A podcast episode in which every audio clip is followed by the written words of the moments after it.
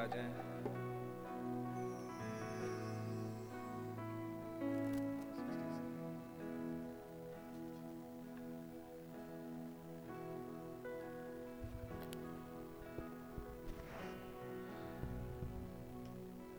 धन्यवाद देते हैं प्यारे खुदा प्रभु यीशु मसीह, इस प्यारे अवसर के लिए प्रभु, इस प्यारे दिन के लिए प्रभु, इस एक, इस प्यारे अवसर के लिए प्रभु कि आपने अपने पास आने का मौका दिया है प्रभु जी। आपके वचन के चौगट बैठ सकें खुदा। Feel like one happy peaceful bunch of people Lord Jesus gathering around your word, waiting on your promises, Father. क्योंकि हम जानते हैं कि आपने इस युग में कुछ वायदे दिए हैं जो कि हमारे लिए हैं।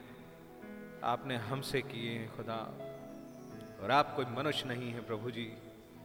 जो आप झूठ बोले, वराना आप वो हैं प्रभु जी जो अपने वादों को याद रखते हैं और उन्हें पूरा करने में विश्वास, योग्य और सामर्थी हैं। आप आमीन हैं प्रभु जी। आप वंडरफुल हैं, युक्ति करने वाले खुदावंद हैं। सारी गवर्नेंस आप ही के कांधों पर है प्रभु जी। आपकी मर्ज़ी के बगैर कुछ नहीं होता प्रभु। ओ खुदावंद, और जो कुछ भी होता है, वो आपकी भली इच्छा अनुसार ही होता है। और आपका धन्यवाद हो कि आपने अपने वचन के खुलासे में होते हुए खुदावंद, जब आपने मन को इस युग में खोला, इस नबी के माध्यम से, जिसका नाम भाई ब्रहणम है a triple seven Lord Jesus a sign to us Lord Jesus ओ मेरे प्रभु जी, आपने इस बात को दर्शाया कि आपकी मनसा हमारे लाभ की है, हानि की नहीं। क्योंकि ये योजना जिसे आपने इसलिए रचा के अपने एट्रीब्यूट्स को प्रकट करें, ये हमारे लॉट में पड़ गया प्रभु जी, कि उसका बेनिफिशियरी आपके हर गुण का आपने इन चेहरों को बना दिया प्रभु जी। ओ लॉर्ड जीसस आपका नाम मुबारक हो, जिन्हें आपने अपने विचार कहा खुदावा क्योंकि इनमें से आपके गुण प्रकट होते हैं खुदावा आपकी लाइफ जहूर में आती है प्रभु जी। इस युग में आप फिर से दो पैरों पे चल रहे हैं प्रभु जी। ओ Lord a many membered body Lord, आपका नाम मुबारक हो। और ये सब इसलिए हुआ क्योंकि आप उतरे सातवीं मोहर को खोलते हुए, एक ललकार देते हुए। और आपने वो आवाज़ दी प्रभु जी, जिसे केवल एक सीट सुन सकता था। एक गहराई ही उसको रिस्पॉन्ड कर सकती थी, जो एक गहराई में से निकली थी। क्योंकि उस गहराई को अनकवर कर दिया आपने प्रभु जी। कौन है जिसने किसी के मन को जाना है? मैं कह सकता हूँ, आखिर कौन है जिसने खुदा के मन को जाना है? लेकिन हाँ आपने एक वेन्यू रखा, वो जिस पर पुत्र उसे प्रकट करे। आपका नाम मुबारक हो कि आपने अपने पुत्र के द्वारा इस युग में हम पर अपनी मनसा के भेद को प्रकट किया। और यह हमारे लिए शादमानी का सुसमाचार था प्रभु जी। आपका शुक्र करते हैं उस परफेक्ट सेक्रीफाइस के लिए प्रभु जी, जो आपने हमारे लिए उस समय प्रोवाइड किया खुदा। आप जब हम अपने इस कॉन्शियस में आए भी नहीं थे प्रभु। आपका नाम मुबारक हो।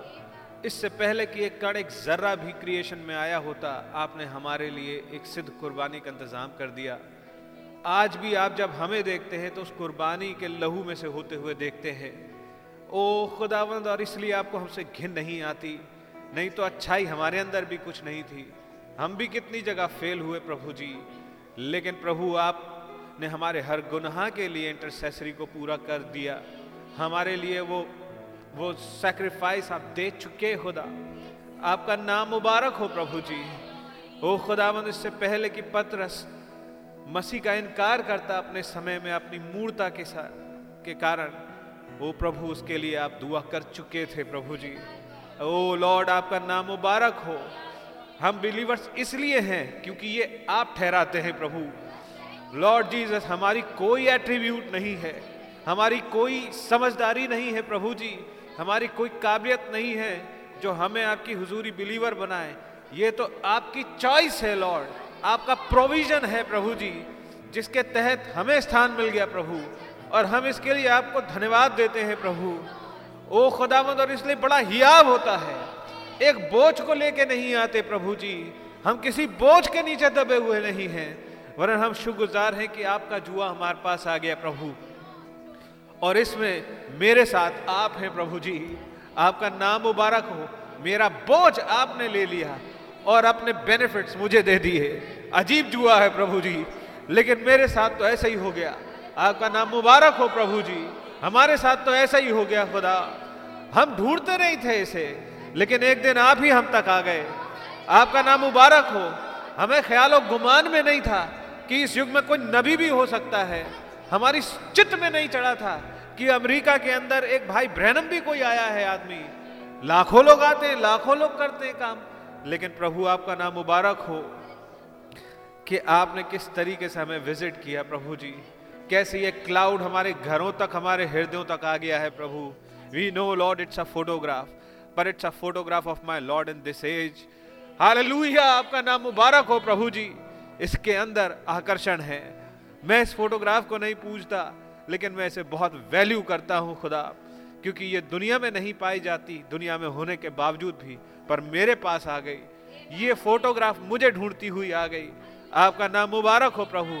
आपके वचन का खुलासा मुझे ढूंढता हुआ आ गया प्रभु जी। ओ लॉर्ड, हम बाइबल पढ़ते तो थे, लेकिन कुछ नहीं समझ में आता था। लेकिन इस बाइबल को आपने नया बना दिया। ये तो कुछ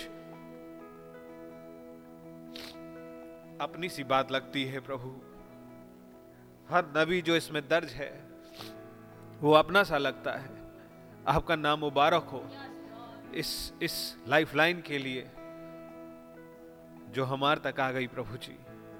प्रभु जी, आज सुबह शर्फ बख्शे, फजल दें प्रभु कि आपकी हम तो सिताइश कर सकें, आपके नाम को मुबारक कह सकें। We know Lord it's a bumpy road क्योंकि हम क्लाइमेक्स पे आ रहे हैं प्रभु। पर हम कुछ बिस्किट्स के लिए जाने नहीं चाहते खुदा। हम आपके साथ होना चाहते हैं। हम फॉलो ऑन करना चाहते हैं। प्रभु जी वी नो लॉर्ड कि बहुत जल्दी ही ये मार्च पास पृथ्वी तक सीमित रह नहीं जाएगी। कुछ कदम हवा में पड़ने लगेंगे। ओ लॉर्ड पूरा स्वर तैयार है। हर एक कोई इस दुल्हन को देख रहा है। मुझे और मेरे भाई बहनों को देख रहा है। How we behave what is our attitude हमारा एटीट्यूड क्या है? हम, हमारा बिहेवियर क्या है? हम, हमारे रिएक्शंस क्या है? हो माय लॉर्ड हमें वो अपना आत्मा दे दीजिए प्रभु जी, जो हमार को एक सही राह में बनाए रखे आपके साथ। और हम आपके पच्चिन्नों से कभी ना चूके मदद करें प्रभु, आज सुबह भी। मेरी दुआ है वो इंटरनेट के माध्यम से भी जो जुड़े हुए भाई बहन हम सब एक स्पिरिट में आपके साथ कैचअप हो सके और आगे बढ़ सके। इस रैप्चर की राह में आगे बढ़ सके। अपने स्टेशंस को पहचान सके, अपनी डायरेक्शन को पहचान सके, अपने वेक्टर्स को कैच कर सकें प्रभु जी और आपके साथ आगे बढ़ सकें। महसूस कर सकें आपको अपने साथ। ओ लॉर्ड जीसस यही सब कुछ है हमारे लिए। आपका साथ महसूस होता रहे। ओ लॉर्ड जीसस और हर हाल में हम आपके प्रति वफादार और प्रेम करने वाले, सच्चा प्रेम करने वाले ठहर सके। इसलिए अपना आत्मा दे दीजिए प्रभु। एक fresh unction of holy spirit दे दीजिए प्रभु। जो हमें आज कुछ नई हाइट्स पे चढ़ा दे प्रभु जी। हमारी समझों को और खोल दें। हमारी आँखों को और खोल दें। आपके नाम की तारीफ़ हो। हर सांसारिक, शैतानी इन्फ्लुएंस मरणहारिता का इन्फ्लुएंस काट दीजिए। कभी उसके ना लौट पाने के लिए वरन प्रभु जी अपना इन्फ्लुएंस और गहरा दीजिए, ताकि आपसे हम दूर हो ही ना सकें। प्लीज़ लॉर्ड, हमारी मदद कीजिएगा। भैया की मदद कीजिएगा कि आपको उनमें पूरा एक्सेस मिले। और वो ऐसे पात्र ठहर सकें जिनमें से आप अपने आप को पूर्णतः आज रख सकें। और काश हमारे अंदर आपको एक ऐसा रिसेप्शन मिले कि आप हम में अपने आप को उड़ेल सकें। यीशु मसीह के नाम में आमेन प्रेज लॉर्ड खुदा के नाम की तारीफ़ आई। है गीत गाते हैं गीत नंबर 167 हिंदी का। बोलो जय जय। बोलो जय जय। प्रभु यीशु की जय। महान खुदावन विश्व विताता तारनहारा है। किस किस का है? हालेलुया।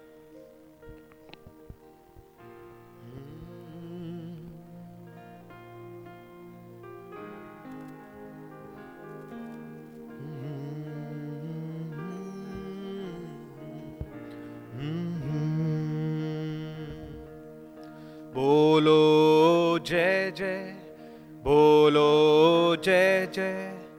प्रभु यीशु की जय।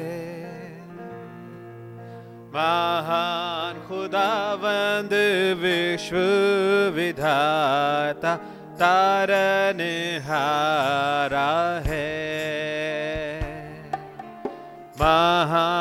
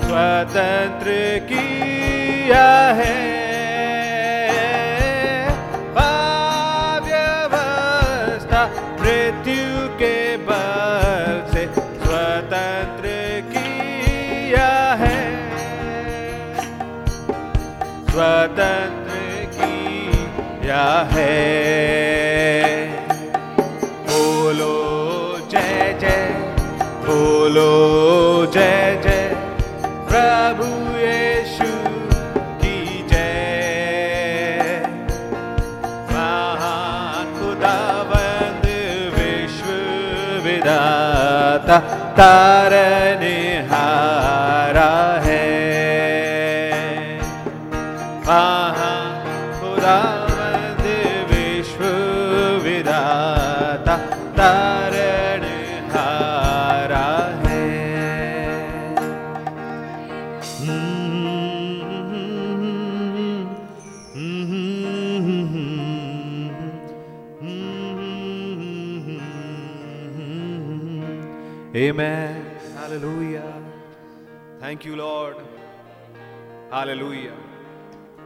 खुदा के नाम की बड़ी तारीफ़ हो। Amen.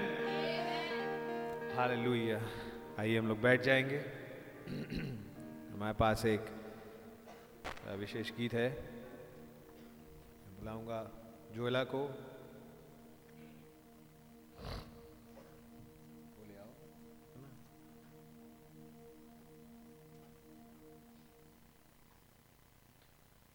गीत अंग्रेज़ी का है और ये इस प्रकार से कहता है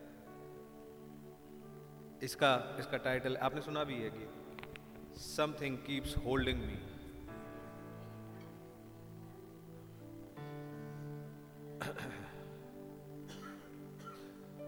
और इसके बोल इस प्रकार से हैं कि इस जीवन के जो परीक्षाएँ थी, वो बहुत ही तीव्र हो चुकी थी।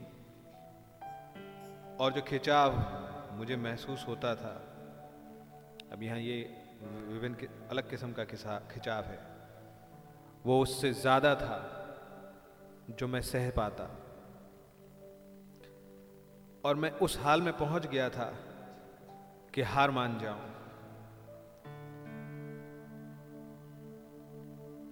लेकिन वो विश्वास और वो विश्वास जो, जिसकी मुझे ज़रूरत थी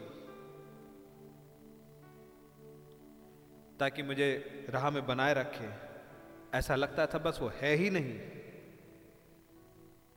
मेरे पास वो विश्वास था ही नहीं। पर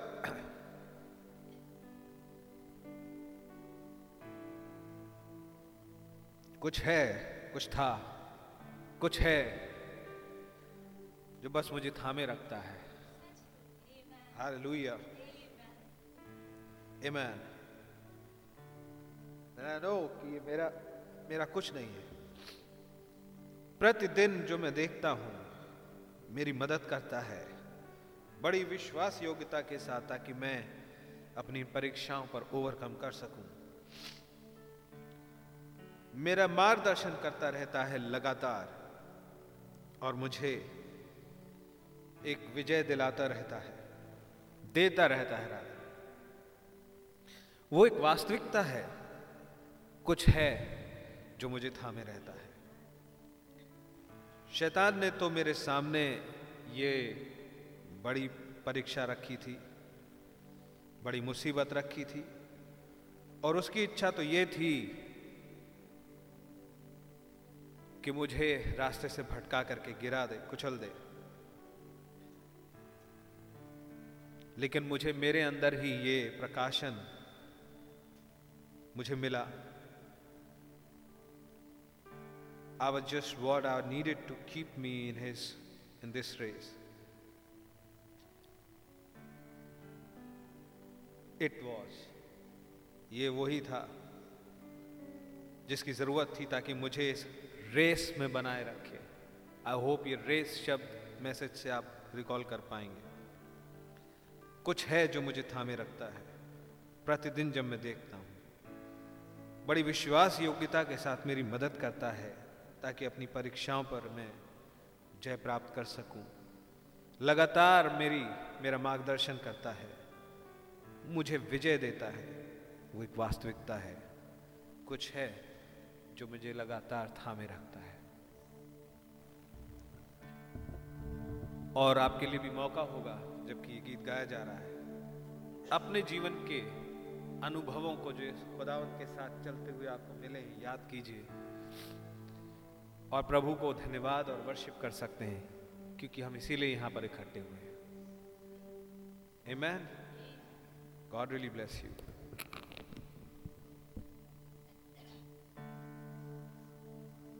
Trials of this life were getting stronger.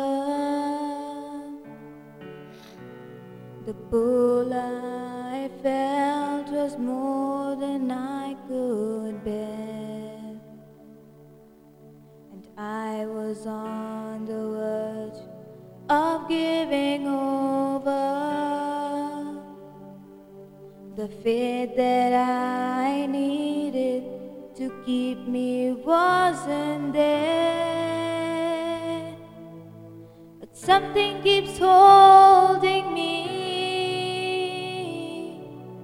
Every day I see, helping me faithfully to overcome my trials. He's guiding me constantly, giving me victory. He's a reality, something keeps holding me. Something keeps holding me. Every day I see, helping me faithfully to overcome my trials. Is guiding me constantly, giving me victory. He's a reality, and something keeps holding me.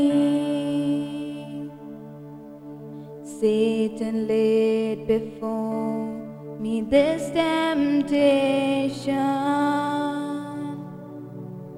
It was his desire to overthrow myself. I found within myself this revelation.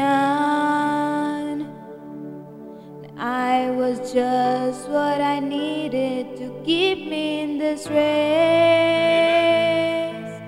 And something keeps holding me.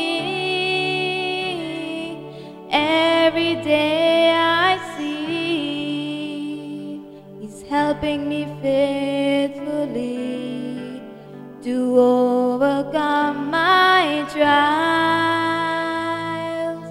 He's guiding me constantly, giving me victory. He's a reality, and something keeps holding me. Something keeps holding me. Every day I see He's guiding me faithfully to overcome my trials.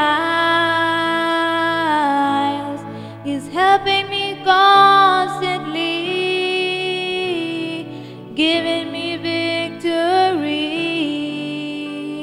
and He's a reality. Something keeps holding me, giving me victory. Something keeps holding me. Praise the Lord. One of these days जब मैं और आप पर्दे के उस पार चले जाएंगे और कोई एक ऐसा मौका आए जब हम पलट के देखें अपनी पृथ्वी की इस सफ़र को?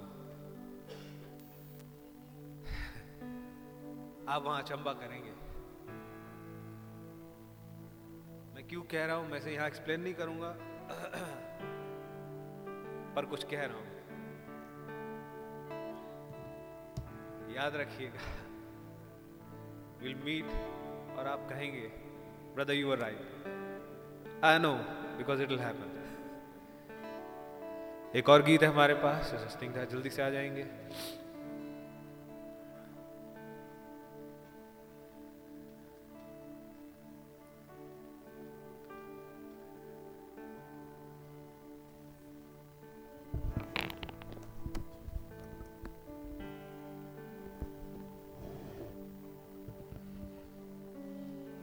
गीत नंबर एक song book English section song number one मत डर छोटे झुंड। क्रूस से लेके सिंहासन तक। मृत्यु से लेके जीवन तक। वो गया था अपनों के लिए, उसके अपनों के लिए। वो सारी सामर्थ जो पृथ्वी में है, वो सारी सामर्थ जो ऊपर है, वो उसी को दे दी गई है। उस झुंड के लिए जो उसका प्यार है. सो बस विश्वास रखो। बस विश्वास रखो। भरोसा रख भरोसा रख। सब कुछ संभव है। बस भरोसा बनाए रख। भरोसा रख बस भरोसा रख। सब कुछ संभव है। बस भरोसा बनाए रख। प्रभु मैं विश्वास करता हूँ। प्रभु मैं ग्रहण करता हूँ। यीशु मसीह यहाँ पर है। मत डरो छोटे झुंड, क्योंकि वो आगे आगे चलता है। तुम्हारा चरवाहा, ये वही है जो उस रास्ते को चुनता है, जिस पे तुम्हें आगे बढ़ना है। मारा का पा, मारा का पानी वो तुम्हारे लिए मीठा करेगा। क्योंकि उसने गतसेमनी में सारी कड़वाहट पी ली।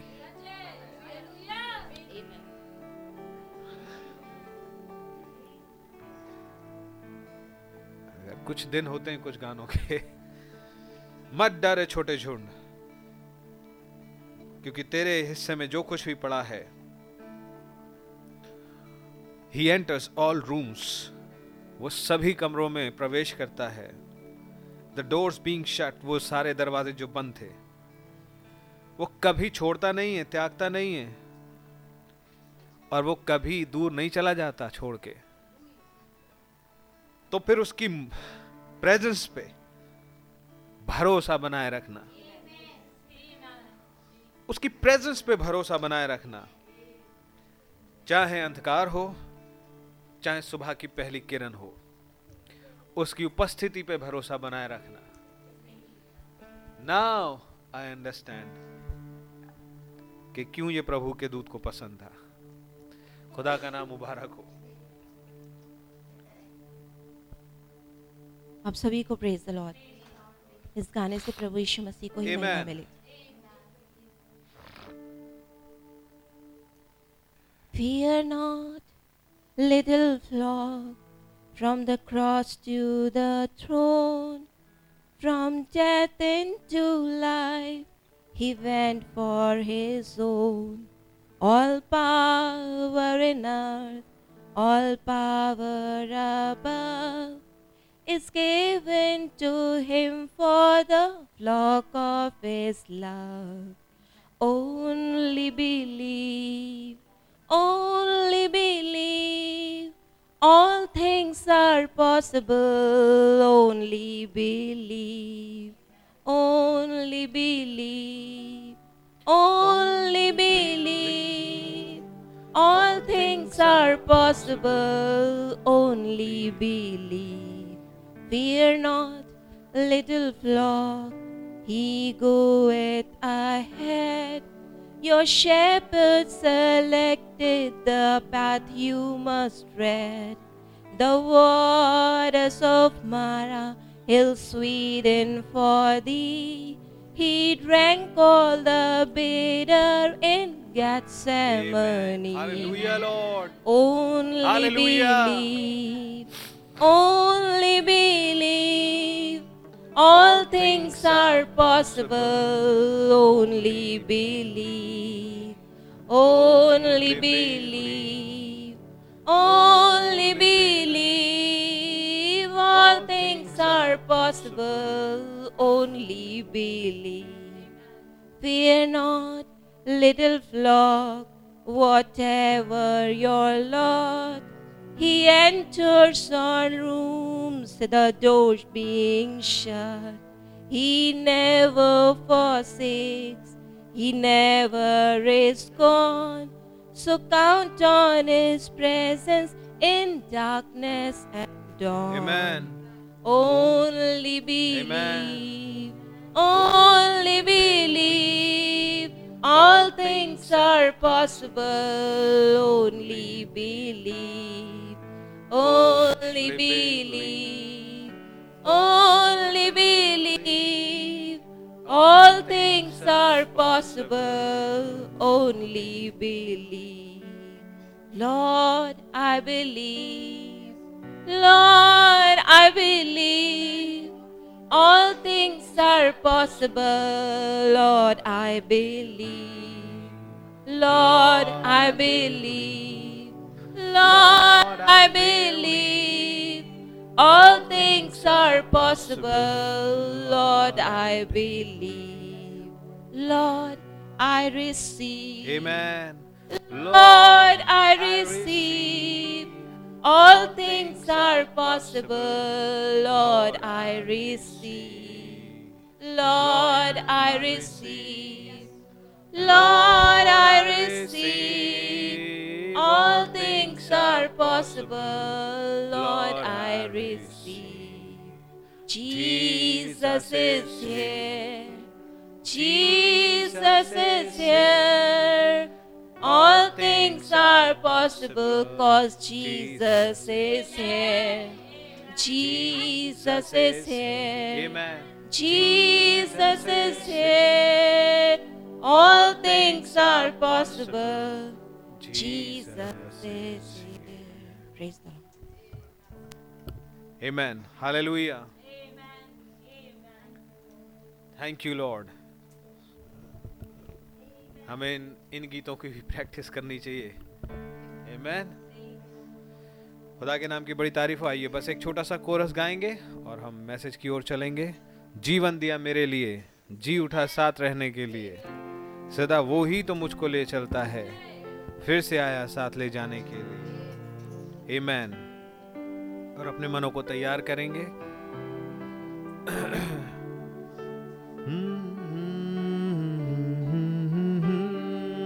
जीवन दिया मेरे लिए, जी उठे सा रहने के लिए। जीवन दिया मेरे लिए।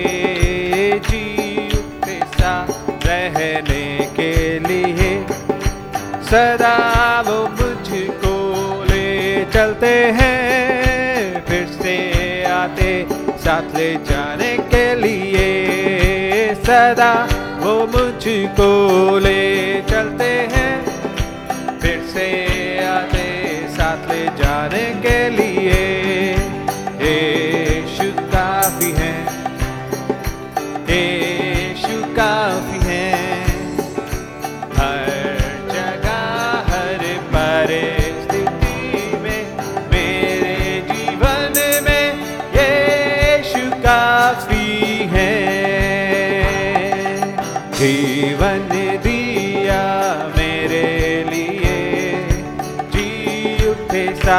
रहने के लिए जीवन दिया मेरे लिए। जी उठे साथ रहने के लिए। सदा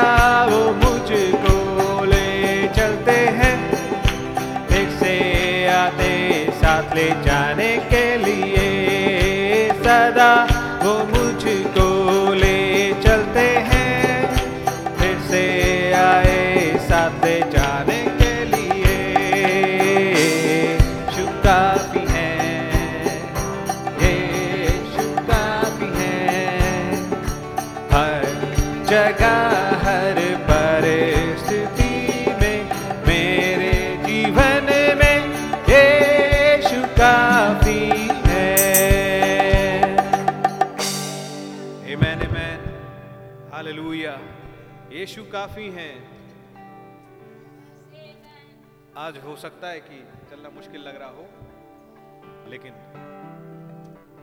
यीशु हैं। अभी खेल खत्म नहीं हुआ। अभी प्रभु हैं। हालेलुया। जस्ट बिलीव आमेन खुदा के नाम की तारीफ़ हो।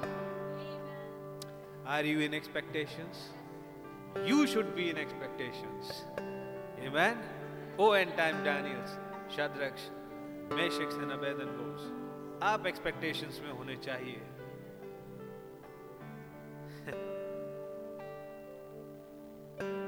कहीं वो हनमील तो नहीं था? खुदा के नाम की तारीफ़ हो। आइए। इसको गाएँ only believe only believe all things are possible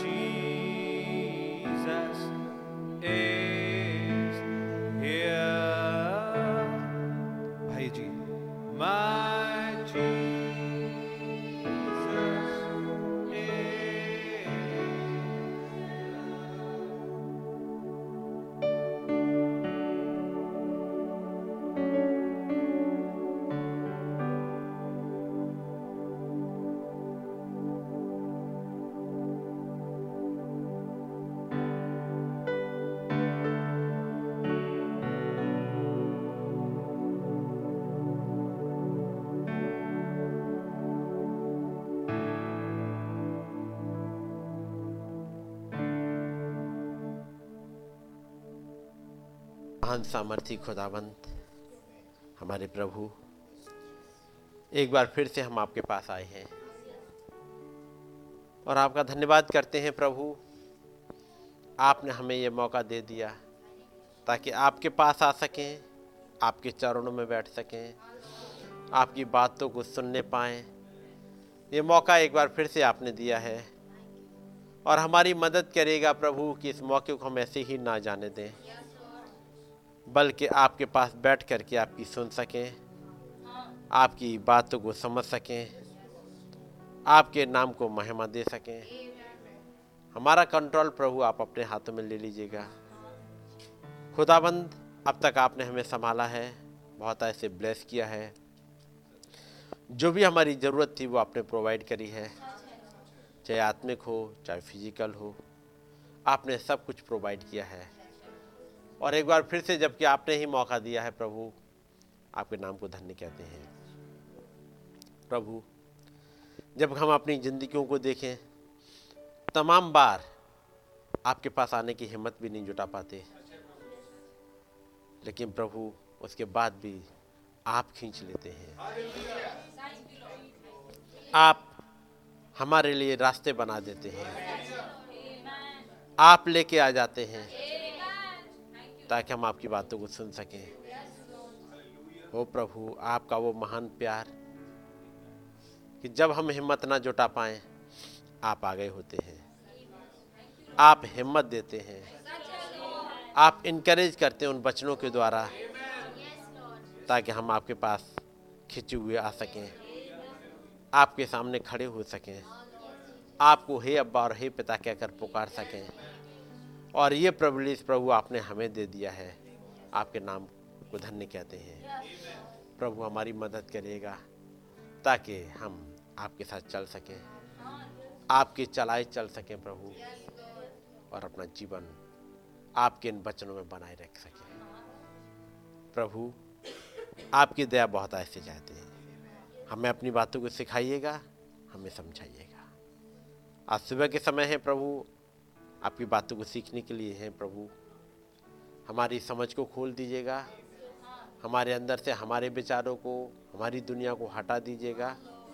प्रभु, आप आइएगा हमें, उस स्वर्गीय स्थानों में बैठा लीजिएगा और अपनी बातों को खोल दीजिएगा।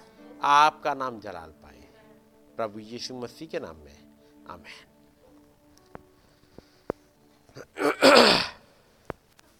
हम लोग निकालेंगे खुदावंत के वचन से। मरकुस की इंजील और इसका तेरह अध्याय। मरकुस तेरह।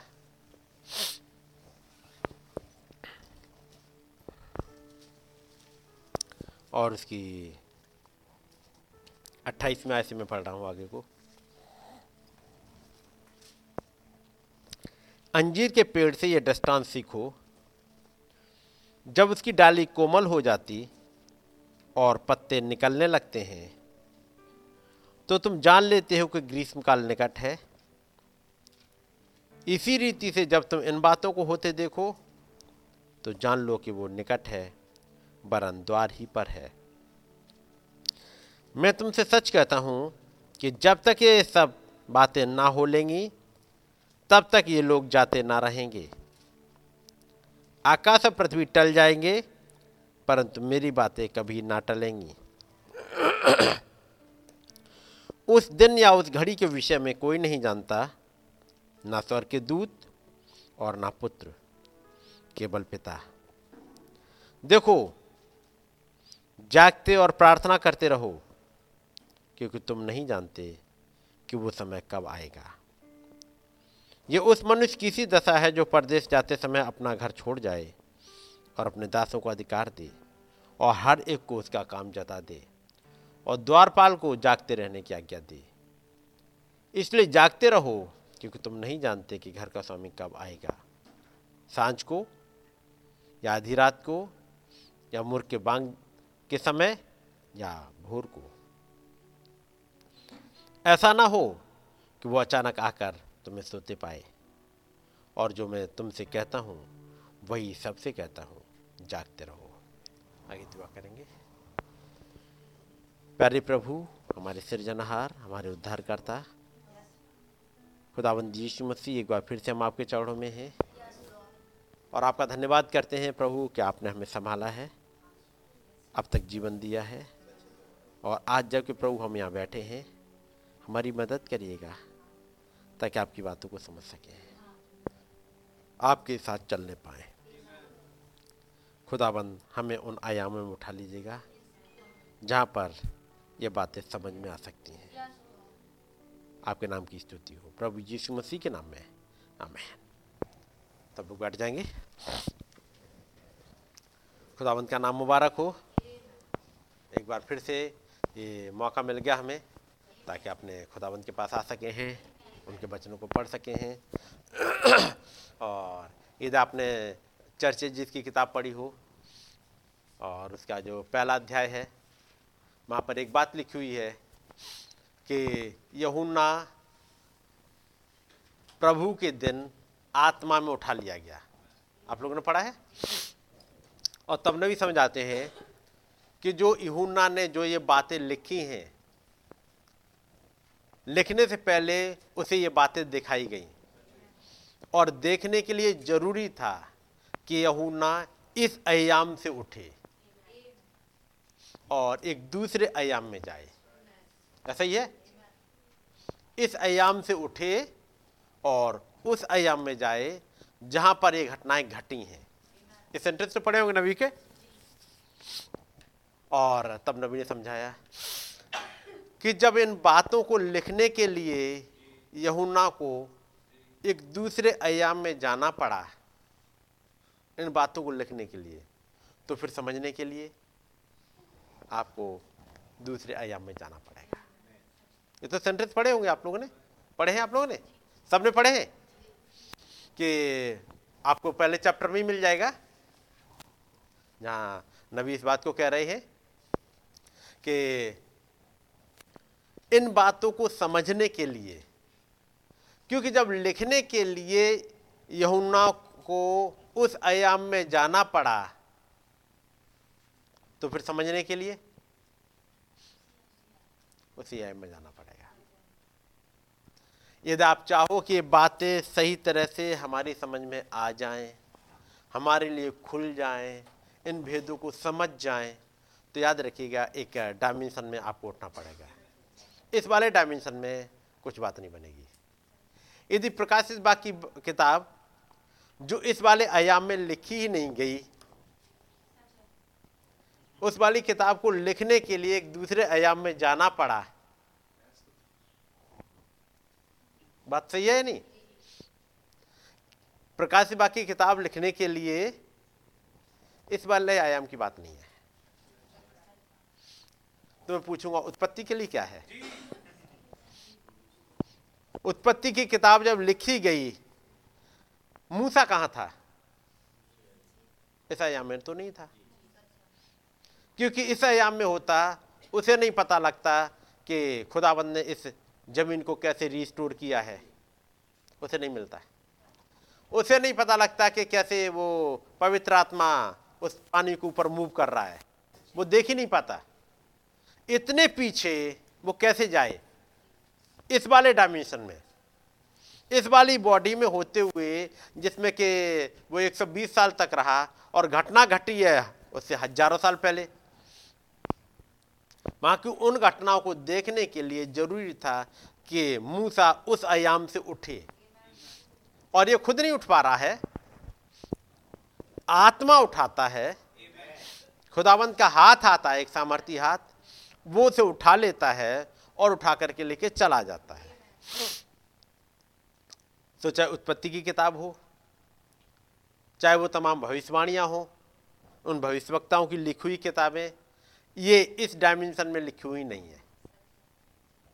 इस डायमेंशन का मतलब जब वो यहाँ बैठे हुए हैं भले यहाँ बैठे हुए लिख रहे हैं लेकिन वो यहाँ देख नहीं रहे हैं। देख कहीं और रहे हैं।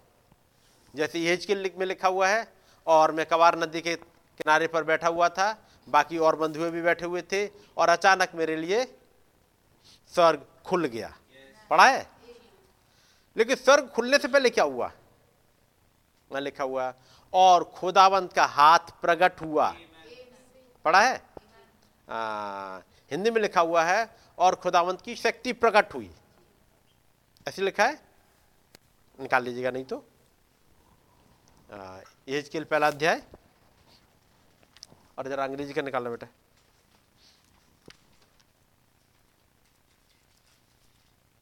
एज के पहला अध्याय और इसकी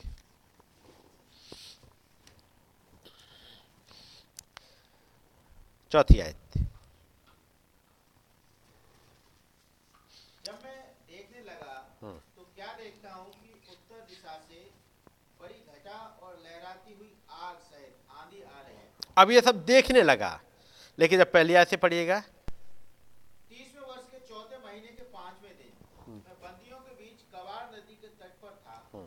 तब स्वर्ग खुल गया जी और मैंने खुदा के दर्शन पाए हम्म। यहोयाकीन राजा की बंधुआई के पाँचवें वर्ष के चौथे महीने के पाँचवें दिन पहली आयत में वो बता रहे हैं कि तीसवा साल था, चौथा महीना, ये बंधुआई का समय है, पांचवा दिन। ये बंधुआई सत्तर साल की थी, तीसवा साल चल रहा है। तीसवें साल के चौथे महीने के पाँचवें दिन मैं बंधुओं के बीच कबार नदी के तीर पर था, तब स्वर्ग खुल गया और मैंने खुदा के दर्शन पाए। ये वो बता रहा है, जैसे कहते पहले एक एब्स्ट्रैक्ट लिख दिया मीन सारांश में कि हुआ क्या है? तो बता रहे इस तारीख को इतने साल इतना महीना इतना दिन कि मैं स्वर्ग खुल गया और मैंने खुदावंत के दर्शन पाए। ये है जिस्ट। अब घटना कैसे घटी वो अगली आयत में।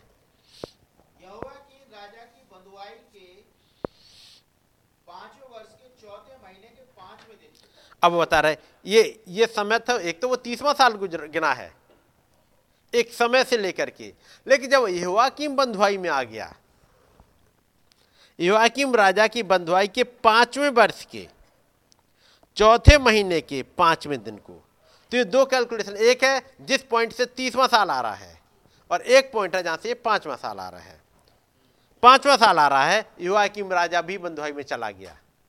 तब से ये पांचवा साल है। पाँचवें वर्ष के चौथे महीने के पाँचवें दिन को।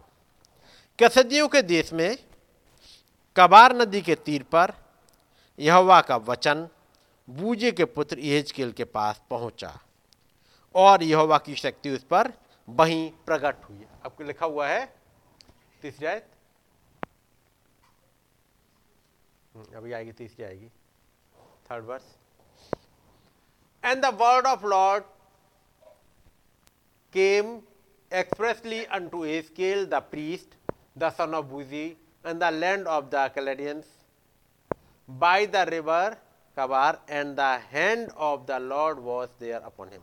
और खुदा का हाथ उसके ऊपर आ गया। एक हाथ आया जिसने उसे उठा लिया। और तब फिर ये चीज़ों को देखने लगा।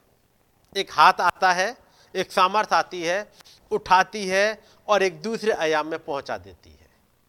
मूसा को खुदाबंद ने ऊपर बुलाया उस पहाड़ पे और फिर एक आयाम में लेके चले गए। ये खुदाबंद का हाथ आया, प्रकट हुआ और उसने दिखाना स्टार्ट कर दिया। तब चौथी आयत आती, जब मैं देखने लगा तो अपने अब दोस्त नहीं दिख रहे। जो कबार नदी के तीर पर बैठे हुए थे, वो नहीं दिख रहे। अब कुछ और दिखने लगा। तो क्या देखता हूँ कि उत्तर दिशा से बड़ी घटा और लहराती हुई आग सहित बड़ी आंधी आ रही है। जो बाकी लोग बैठे हैं, उन्हें नहीं दिख रहा। जो दोस्त बाकी संग बैठे हैं, वहीं पर। अचानक येजकेल को तो कुछ दिख गया। उसके सामने कुछ खुल गया। उसकी निगाहें उत्तर दिशा की तरफ़ गई और उसने देखना स्टार्ट किया क्या क्या घट रहा है? और बाकियों को? बाकी कुछ नहीं दिख रहा। और वही खुदाबंद का हाथ उसी खुदाबंद का हाथ यदि आपके ऊपर आए और तब आप, आप इन लिखी हुई बातों में जाओ तो बाकियों को तो इसमें कुछ नहीं दिखता। लेकिन आपको दिखाई देगा जैसे हेजकुल को दिखाई दिया एक बड़ा क्लाउड दिख गया उत्तर दिशा से आते हुए लहराती हुई आग दिखाई दी बड़ी आंधी दिखाई दी चार जानदार दिखाई दिए ये सब कुछ दिखा। एक हाथ में किताब दिखाई दी। ये येजकेल को तो सब दिख रहा है और बाकी उसके साथ बैठे हुए उनको कुछ नहीं दिख रहा। और उस किताब से येजकेल से मतलब भी है। जो हाथ आया और जब एक दूत वहाँ ये बोलेगा उससे तो ये नहीं कहेगा कि किताब ये सबके लिए दे दे रहा हूँ। वो यहजकेल को दे रहा है, कह रहा, ये किताब ले और तू खा जा। तुझे भविष्यवाणी करनी है। इस किताब का मतलब तुझसे है। इस किताब का लेना देना तुझसे है। तो क्या बाकी सब पे दिखाई दे रहा है? बाकी वो नहीं खुल रहा। जिससे मतलब है, उसी को उठाया जा रहा है, उसी को किताब दी जा रही है, उसी को समझाया जा रहा है। इसलिए बाइबल समझ में बहुतों को क्यों नहीं आती? क्योंकि सबके लिए लिखी नहीं गई है। जिसके लिए लिखी गई है, उसी को समझ में आएगी, उसी से लेना देना है। और ये सारी चीज़ें एक दिन में समझ में नहीं आती। हेज के लिए एक ही दिन में सब कुछ नहीं देख लिया। स्टेप बाय स्टेप देखता जाएगा। पहला अध्याय, दूसरा अध्याय, फिर तीसरा, चौथा। चलते चलते यहेजकेल कहाँ तक देखता है? यहाँ पर वो देख रहा है, कमिंग ऑफ़ द लॉर्ड। है कि नहीं? उसके बाद देखेगा इसराइल में क्या क्या चल रहा है। इसराइली जो यरूशलेम में रह गए, वो क्या क्या उनके साथ चल रहा है। और वो चलते चलते यजकेल कहाँ तक देख रहा है। यजकेल जो देखना स्टार्ट करता है। आइएगा, अड़तीस अध्याय।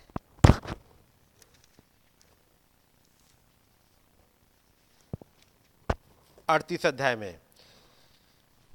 यहोवा का ये वचन मेरे पास पहुँचा, है मनुष्य के संतान, अपना मुख मागुक देश की, गो की ओर करके, जो रोज मेशे कौतुबल का प्रधान है, उसके विरुद्ध भविष्यवाणी कर। और ये क्या, है गोग, है रोश मेशे कौतुबल के प्रधान, खुदा यहोवा यो कहता है, देख मैं तेरे विरुद्ध हूँ, मैं तुझे घुमा ले आऊँगा, और तेरे जबड़ों में आंकड़े डालकर तुझे निकालूँगा, और तेरी सारी सेना को भी, अर्थात घोड़ों और सवारों को भी, और सबके सब कवच पहने एक बड़ी भीड़ है। इन सबको लेके आएँगे उस अरमगदोन की लड़ाई के लिए। फिर उनतालीस अध्याय। कितना, कैसे ये वहाँ पर मारा जाएगा? ये किंग ऑफ़ नॉर्थ उसके बाद चालीस अध्याय। एक भवन दिखाया जा रहा है। उस भवन की लंबाई चौड़ाई इकतालीस अध्याय। वो पूरा दिखाया जाएगा। बयालीस, तैतालीस चलते चलते चवालीस अध्याय आएगा पैंतालीस अध्याय आएगा छियालीस अध्याय आएगा वो हेवनली होम दिखा दिया जाएगा, जो कि प्रकाशित बाकी बाईस में वो सिटी जो उतर रहा है, वो भी आपको दिख जाएगा। ये स्केल को वहाँ से उठा करके प्रकाशित बाकी तक का हिस्सा दिखा दिया गया। लेकिन एक दिन में नहीं स्टेप बाय स्टेप ये यह स्केल को दिखाया जा रहा है। पहले अध्याय में कमिंग ऑफ़ द लॉर्ड चार जानदारों के साथ में प्रभु का आना एक किताब का दिया जाना और वहाँ से स्टेप बाय स्टेप सब कुछ दिखाया जा रहा है। और इस एज का, का मतलब है कुछ। इस एज के इस एज स्केल से काम है खुदावंत को कुछ। ये उसका हिस्सा है। और जिसका हिस्सा है उसे तो कुछ दिखाई दे रहा है। जो उसका हिस्सा है ही नहीं उसे कुछ दिख ही नहीं रहा। वो वहीं बैठे हुए पास में। इसलिए जो खुदाबंद की जो प्लानिंग है ये हर किसी पर ज़ाहिर नहीं होती। ये केवल उन्हीं पर ज़ाहिर कर रहे होते हैं जिनसे मतलब होता है। ठीक है नहीं? वापस आते हैं अपनी जगह पे। मरकुस। और उसका तेरह अध्याय। इकतीस आयत। आकाश और पृथ्वी टल जाएँगे, परंतु मेरी बातें कभी ना टलेंगी। याद रखिए, जो बातें खुदाबंद ने कह दी, प्रभु ने कह दी, वो एक भी नहीं टलेंगी। वो वैसे ही होंगी जैसे कहा गया है। लेकिन जब वो कहा गया है, याद रखिए, उनके पीछे भेद कुछ छिपे हुए हैं। ये भेद हर किसी को नहीं बताए जाते। यानी बाइबल में लिखने के बाद भी कई एक चीज़ें छिपा दी गई। जिस दिन नूह से कहा गया, तू जहाज़ बना ले। उसी दिन ये नहीं कहा, देख, तू जहाज़ बनाना स्टार्ट कर। और जैसे ही 120 साल होंगे 120 साल के बाद मैं तुझे ले जाऊँगा। 120 साल बाद मैं तुझसे कहूँगा, जहाज़ में जा और तू जहाज़ में चला जाना। क्या टाइम बताया उसको? उसे बताया उसे कहा, तू जहाज़ बनाना स्टार्ट कर। हर रोज जैसे आवाज़ आती होगी, जल्दी करो जल्दी करो। बहुत धीमे चल रहे हो, जल्दी करो। क्योंकि खुदावंत को मालूम है जहाज़ बनने में टाइम कितना लगना है। जो जानवर आएँगे, जो लोग आएँगे, जो चिड़ियाएँ आएँगी, कहाँ से और कितने दिनों में आएँगी, ये खुदाबंद को पता है कि कब आएँगे, लेकिन इससे कहा जा रहा नू इसे तुम जल्दी करो। और नू डे बाई डे इंतज़ार में चलते हुए कि बस, अब कल कल भी गुजरेगा अच्छा आज नहीं, हो सकता कल कल कल, चलते हुए। एक दिन उन्होंने देख लिया कि लगभग सब कुछ तो बन गया। अब तो सब कुछ ठीक है। लेकिन आवाज़ आएगी, अभी ये और बनाओ। अच्छा ये भी बन गया। बस, अब हो गया, पूरा कंप्लीट हो गया। खुदा, अब ये और बनाओ। खुदामद एक दिन में क्यों नहीं बता दो? यार, एक दिन में तुम उसकी प्लेसिंग समझ नहीं पाओगे। कौन सी चीज़ कहाँ लगनी है एक दिन में नहीं समझ पाओगे, जब बनता जाएगा। स्टेप बाय स्टेप में समझाऊँगा ये चीज़ यहाँ लगेगी और ये यहाँ लगेगी और ये यहाँ लगेगी। मैंने एक बार में सब बता दिया, सब उल्टा पुल्टा कर लोगे। मैं दिखाऊँगा ही नहीं सब चीज़ एक साथ। एक साथ दिखाने मालूम क्या हो जाता है? कई एक बार कुछ कुछ गड़बड़ी हो जाती है। जब मंदिर बनवाया जा रहा था जो यरूशलेम का मंदिर था, बनवाना स्टार्ट किया। उन्होंने देख लिया, नक्शा देख लिया। उन्होंने कोने का पत्थर भी देख लिया और चोटी का पत्थर भी बना लिया। चोटी का पत्थर और कोने का पत्थर बिल्कुल एक जैसे हैं। बात समझ रहे ना? कोने का पत्थर और चोटी का पत्थर दोनों एक से बिल्कुल एक से हैं। बस थोड़ा सा कहीं है जो माइन्यूटली जो राजमिस्त्री भी नहीं पकड़ पाए। और उन्होंने क्या किया? उस कोने के पत्थर को तो अलग कर दिया, वहाँ दूसरा पत्थर लगा दिया। वहाँ उन्होंने वो चोटी वाला पत्थर वहाँ लगा दिया। और जब बनाते हुए आगे पहुँचे, एक जगह आके रुक गए। अब क्या करें? अब तो यहाँ बन ही नहीं पा रहा। चोटी का पत्थर, कोने का पत्थर एक जैसा दिखता है। लेकिन जब चोटी का पत्थर, कोने के पत्थर की जगह लगा दिया गया नहीं बात बनी। क्योंकि जब ऊपर पहुँचे, अब कहाँ जाएँ? इसलिए वहाँ लिखा होगा, और जिस कोने के पत्थर को राजमिस्त्रियों ने निकम्मा जाना एक जैसे दो बन गए। चलो इसे हटाओ। जिसको निकम्मा जाना फेंक दिया गया, वही वो चोटी का सिरा वो एक्चुअली वो पत्थर जो एक से थे, वो गड़बड़ा गए। ज़रूरी है खुदाबंद टाइम बाय टाइम एक एक चीज़ दिखाते जाएँ। ये यहाँ का है, ये यहाँ का है, ये यहाँ का, ताकि आप राइट वे में करते जाओ। इसलिए ये सात दूत, सात कली से ही काल तो बता दिए गए। वो चोटी का पत्थर कहाँ है, उसके बारे में लिखा ही नहीं फिर वहाँ पर। सात दूत तो मिल जाएँगे उसके ऊपर एक कैप स्टोन भी आएगा बीच में वहाँ पर एक गैप भी आएगा। ये तो स्टेप बाय स्टेप ही समझाया जाएगा। इसलिए ज़रूरी है हर पल इस उम्मीद में रहो खुदाबंद अब आगे क्या सिखाएँगे अब आगे क्या सिखाएँगे। बत्तीस आयत। उस दिन या उस घड़ी के विषय में कोई नहीं जानता हम्म। न स्वर के दूत और न पुत्र परंतु केवल पिता। हाँ देखो, हमारे, देखो, जागते रहो और प्रार्थना करते रहो। इन चेलों को तीन काम दे दिए गए। क्या क्या काम दिए गए हैं? नंबर एक वॉच देखो एंड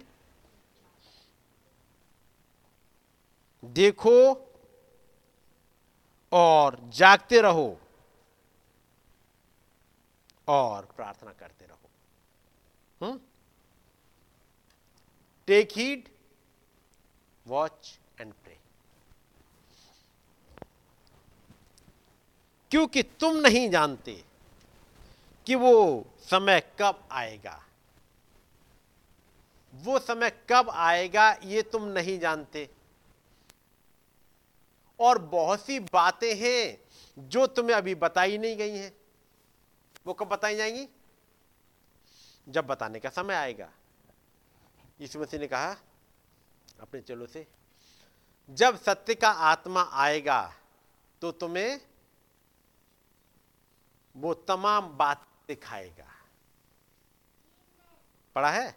अभी क्यों नहीं सिखाते?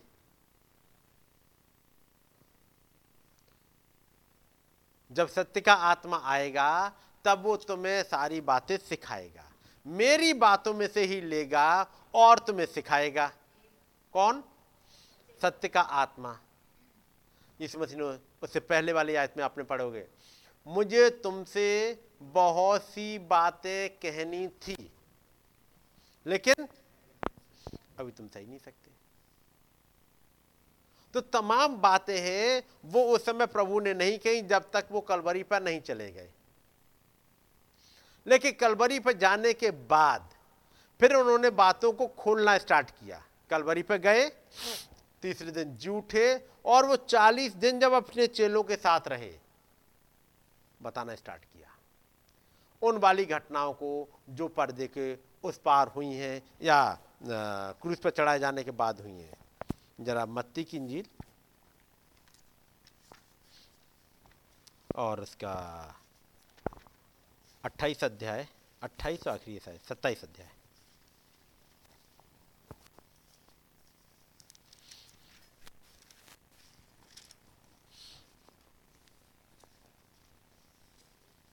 मत्ती सत्ताईस। मिल गया। और उसकी इक्यावनवी आयत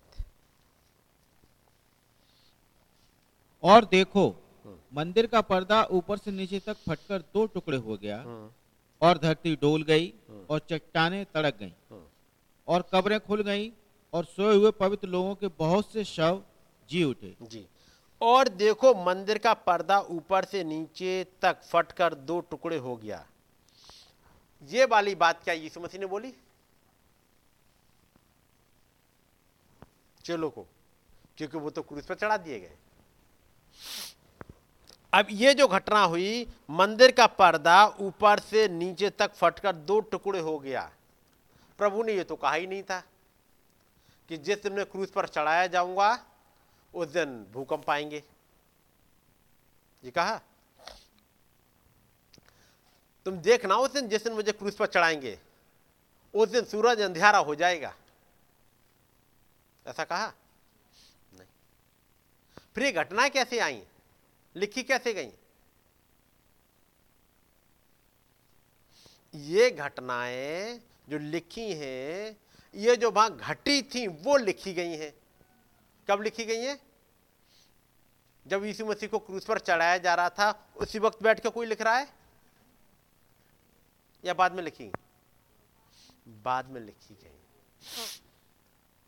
वो तमाम बातें जो प्रभु ने उनसे नहीं कही, लेकिन वो अब लिखेंगे, क्योंकि वो घटी हैं। हर चीज़ प्रभु ने कही नहीं, लेकिन वो लिखी गई हैं। अब यहाँ पर मंदिर का पर्दा ऊपर से नीचे तक फटकर दो टुकड़ हो गया। क्या प्रभु ने कहा था कि ऐसा होगा? लेकिन होना तो था।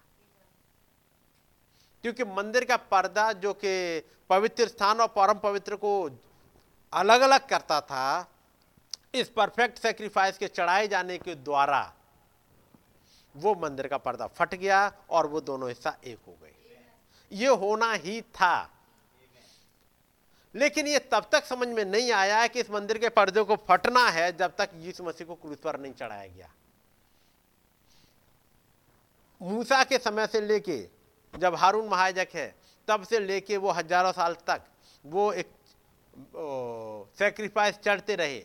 लेकिन मंदिर का पर्दा नहीं फटा। और पुराने नियम में भी आप नहीं पाओगे कि एक दिन ऐसा होगा कि मंदिर का पर्दा फटेगा। ऐसा कहीं लिखा है? कि एक परफेक्ट सेक्रीफाइस चढ़ाया जाएगा और तब ये मंदिर का पर्दा फट जाएगा। लेकिन जब परफेक्ट सेक्रीफाइस चढ़ा दिया गया खुदावंद यीशु मसीह ने अपने आप को कलवरी पर दे दिया, उन्होंने प्राण छोड़ दिए सेक्रीफाइस एक्सेप्ट हो गया, अब ये मंदिर का पर्दा फट गया। उस घटना के द्वारा समझ में आया कि जो पर्दा, जो लगा हुआ था, जो पवित्र स्थान और परम पवित्र को अलग करता था, वो इन बैलों और बकरों के लहू से दूर नहीं हो सकता था। उस खुदावंत के पास हम जा नहीं सकते थे। हमारा महाजक केवल एक बार जा सकता था। लेकिन ये महाजक जो गया है अब, ये महायजक भी है, ये सेक्रीफाइस भी है, और इसने जो बीच में दूरी थी, वो खत्म कर दी। और जब ये दूरी खत्म हो गई तो उसका मतलब है, वो जो अदन की बाटिका में से निकाल दिए गए थे, और वो संत उस जगह से बाहर रह रहे थे अब ये वापस जा सकते हैं। इसलिए जब वो चालीस में दिन गए, उन तमाम संतों को लेकर के चले गए। क्योंकि पर्दा खत्म हो गया, अब जो पवित्र स्थान में रह रहा था, वो परम पवित्र में एंट्री कर सकता है। वो जा सकता है। आदम और हब्बा नोद देश में नहीं चले गए। ये तो नोद देश में तो कैन चला गया। खुदावंत की उपस्थिति से दूर वो चला गया। ये आदम, हब्बा वहीं वेट करते रहेंगे, कभी मौका मिलेगा। मुझे मौका मिलेगा एक दिन, मैं जाऊँगा वापस। मेरा सेक्रीफाइस जैसे स्वीकार होगा, मैं जाऊँगा। और वो इंतज़ार करते करते अधन की बाटिका से निकालते हुए दिए गए हैं। लेकिन वो बाहर बाटिका के इंतज़ार करते करते सो गए। अगले और संत इंतज़ार करते करते सो गए। उन्हें मालूम है, एक दिन एक परफेक्ट सेक्रीफाइस आएगा और हम अंदर चले जाएँगे। ये कैन वेट नहीं कर रहा है, कैन इंतज़ार नहीं कर रहा। है कैन दूर चला गया, खुदा उनकी प्रेजेंस उसे मालूम है, मेरे लिए कोई कुर्बानी अब है नहीं। मेरे लिए कोई नहीं है। क्योंकि मैंने सोचा मेरी कुर्बानी स्वीकार हो गई, हो जाएगी। लेकिन मेरी समझ में आ गया, मेरी कुर्बानी स्वीकार नहीं होने की। वो चला गया। लेकिन कुछ थे इस इंतज़ार में कि इनकी कुर्बानी स्वीकार होगी। एक ना एक दिन मुझे अपने खुदाबंद से मुलाकात मिल जाएगी। इसलिए बाहर इंतज़ार करते रहे। और जब परफेक्ट सेक्रीफाइस मिला, ये सब के सब, वो चार हज़ार साल के संत अपने प्रभु के साथ चले गए।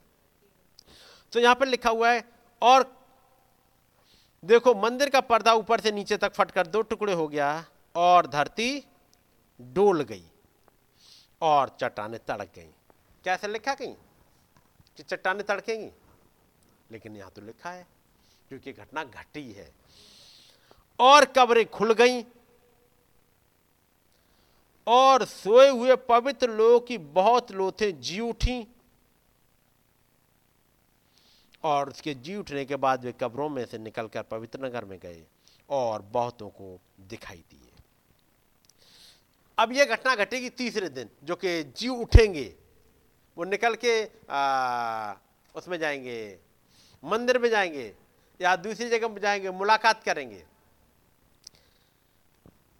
लेकिन यहाँ पर आप देखो जो घटना जो पॉल पत्रस ज़िक्र कर रहे हैं पत्रस की पत्री। और इसका दूसरी पत्री इसका तीसरा अध्याय नहीं पहली पत्री। पहला पत्रस तीसरा अध्याय। और उसकी उन्नीस आयत। उसी में उसने जाकर कैदी आत्माओं को भी प्रचार किया। उसी में उसने मतलब प्रभु ने, जाकर के कैदी आत्माओं को प्रचार किया। ये कहाँ पर लिखा बाइबल में? पुराने नियम में या अब तक बाकी में? और पत्रस अभी पर्दे के इसी पार है। पत्रस अभी मरे नहीं है। पत्रस ज़िंदा है। ये कैसे पता कि जाकर के कैदी आत्मा को प्रचार किया? ये किसने बताया? वो जो घटना घटी, वो चालीस दिन में प्रभु बता रहे हैं, मैंने क्या क्या। किया जो चालीस दिन अपने चेलों के साथ रहे और उसके बाद आगे जो वायदा किया, मैं तुम्हारे साथ जगत के अंत तक रहूँगा। अब इस रहने में अब वो तमाम भेदों को खोल रहे हैं, जो वहाँ लिखा नहीं है। ये कहीं नहीं लिखा है कि यीशु मसीह ने जाकर के क्या दिया? आत्मा को प्रचार किया। बात समझ रहे यदि कैदी आत्माओं को प्रचार किया और किसी ने नहीं देखा तो फिर जिसने प्रचार किया, वो ही आके बताए। क्योंकि बाकी जिन्हें प्रचार किया गया उन कैदी आत्मा को वो तो वही है, वो तो अभी खुले नहीं, उनके लिए तो रिजरक्शन हुआ नहीं था।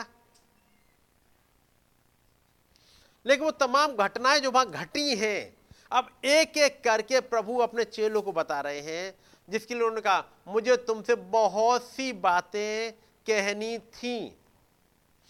बहुत सी बातें कहनी है, लेकिन तुम अभी समझ नहीं सकते।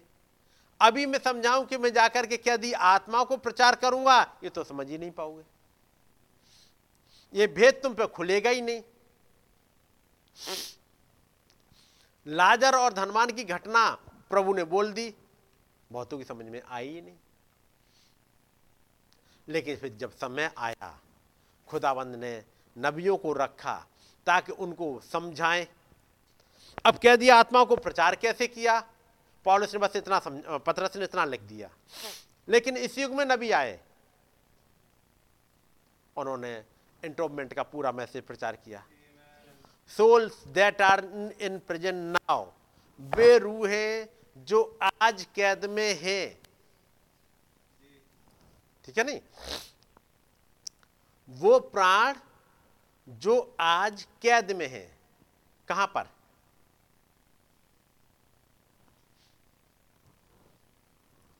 वे प्राण जो कैद में हैं, कहाँ पर कैद में है? हेल में? प्रकाश वाक्य में पढ़ोगे, नौवें अध्याय में पांचवी और छठी तुरही फूकी गई और हेल खुल गया। पढ़ा है? हेल खुल गया। वो आत्मा वहाँ से खुल गई। तो आज कहाँ पर कैद में है फिर?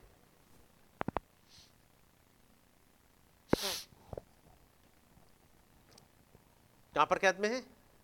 पृथ्वी पर। इस पृथ्वी पर कैद में कैसे हैं?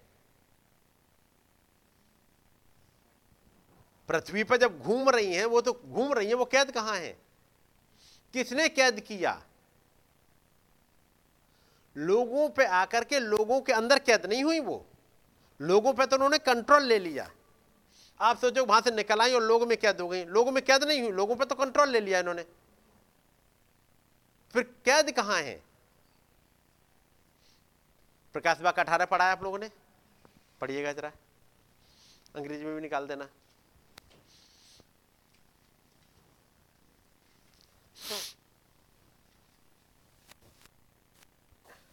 वो डीमंस वहाँ से निकली तो। पढ़िएगा? मिल गया? नहीं पढ़ दीजिएगा। हम्म। जी, जिसे बड़ा अधिकार प्राप्त था। ये, इस एंजल का नाम क्या है? बाकी और भी लोग बताओ कुछ। हम्म डाउट है या क्लियर है? ये वही दूत है जो सत दसवें अध्याय में उतर रहा है। खुदाबंद यीशु मसीह माइटी एंजल किताब लिए हुए, स्वर्ग से उतर रहा है। उसके हाथ में सामर्थ है। इसमें कंफ्यूज मत होइएगा।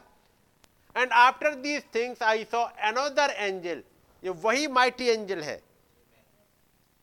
खुदाबंद यीशु मसीह, उस किताब को लिए हुए, उन्नीस में उतरते हुए came down from heaven having great power and the earth was light lighten with this glory और उसकी महिमा से, ये किसी दूत की, स्वर्गदूत की महिमा नहीं है।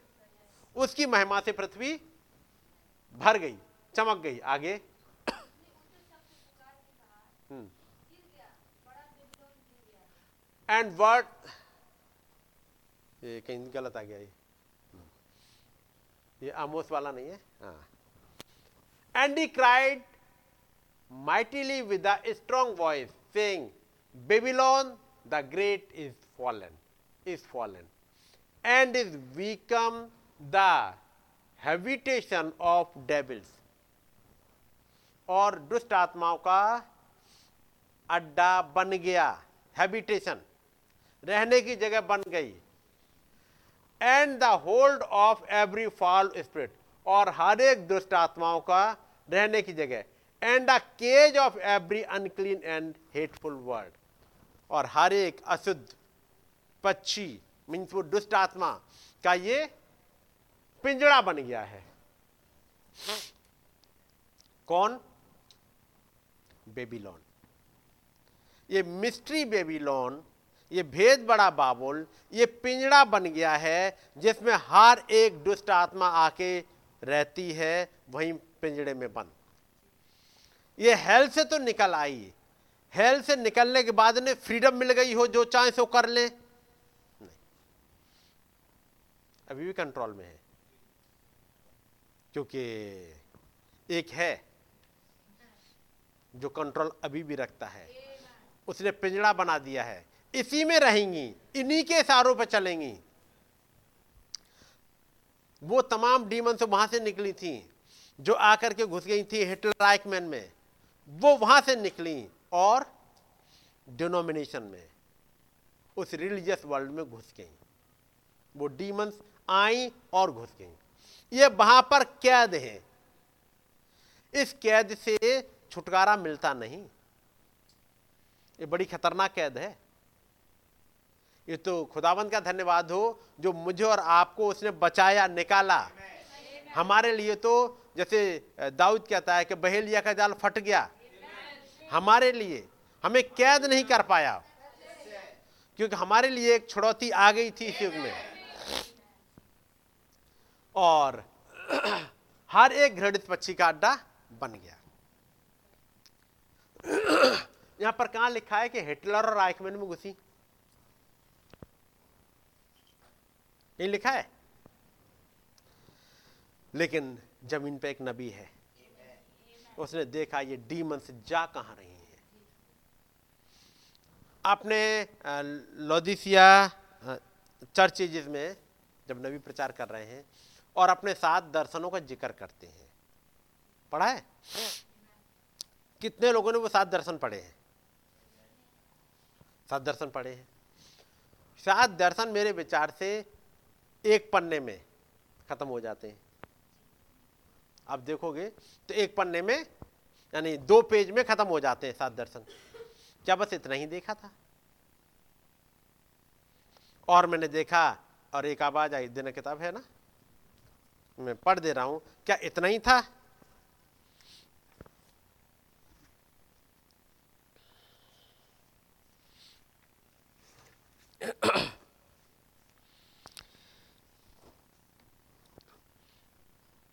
जो मुझे जून 1933 में रविवार की सुबह आए थे, प्रभु यीशु ने मुझसे बात की थी और कहा, प्रभु की आमद करीब आ गई है प्रभु यीशु ने मुझसे बात की थी और कहा, था कि प्रभु की आमद करीब आ गई है। 1933 में। क्या बताया? प्रभु की आमद पास आ गई है, बिल्कुल करीब आ गई है। और अभी हमने पढ़ा, आकाश और पृथ्वी टल जाएँगे। लेकिन मेरी बातें, जो यीशु मसीह ने कही, वो कभी ना टलेंगी। और वही प्रभु कह रहे हैं नबी से कह रहे हैं, प्रभु क्या मत करीब आ गई है, लेकिन इससे पहले कि वाय सात मुख्य घटनाएँ घटित होंगी। मैंने उन सभी को लिख लिया था और उस मैंने प्रभु के प्रकाशन को पेश किया था। पहला दर्शन ये था कि मुसुलनी इथोपिया पर चढ़ाई करेगा और ये कि यह देश उसके पैरों पर गिर पड़ेगा। इस दर्शन ने निश्चय ही कुछ प्रतिक्रियाओं को चालू करवा दिया था और कुछ लोग तो बहुत नाराज़ हो गए थे। जब मैंने इसे बताया था और इसका विश्वास किया था परंतु यह तो ठीक उसी रीति से पूरा हुआ। वो तो बस, जैसे उसने अपने सारे अधिकारों के साथ हथियारों के साथ वहाँ चलता हुआ गया और उसको जीत लिया। और वहाँ के स्थानीय लोगों के पास तो मौका भी नहीं था, लेकिन दर्शन ने यह भी कहा कि मुसलिनी का एक भाई अंत होगा। जब उसी के अपने लोग उस पर चढ़ बैठेंगे, ये बिल्कुल उसी तरह से पूरा हो गया, जैसा कि बोला गया था। बस इतना लिखा हुआ है। है नहीं? अंदर एक किताब होगी supernatural one part one उसमें से भी आपको पढ़ के सुना दूँ। केवल यहाँ पर इतना ही दर्शन आया। वो नबी ने यहाँ पर ज़िक्र किया है, इतने वाले हिस्से का, यहाँ पर। और सुपर नेचुरल वाले बुक से मैं आपको पढ़ के सुनाता हूँ।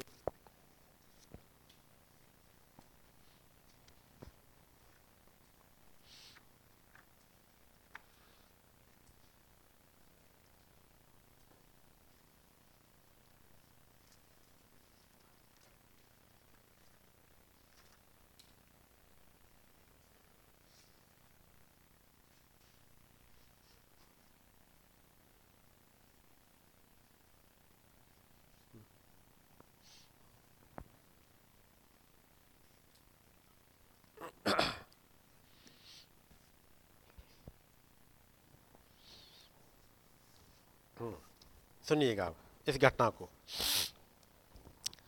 जून 1933 में बिल्ली ने एक बड़ा सर्कस वाला तंबू किराए पर लिया।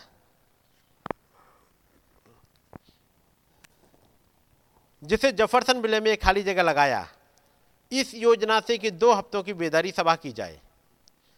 जिस दिन उनकी बेदारी सभा शुरू हुई, उससे पहले वाले रविवार को। जिस दिन बेदारी सभा स्टार्ट होनी, उससे एक पहले। जो मैसोनिक हॉल में होनी थी, वो एक अब चेतनावस्था में चला गया। उन सभी चीज़ों से बिल्कुल फ़र्क, जो उससे पहले उसने अनुभव किया था। ये तमाम दर्शन देखने के लिए एक दूसरे आयाम में जाना होता है।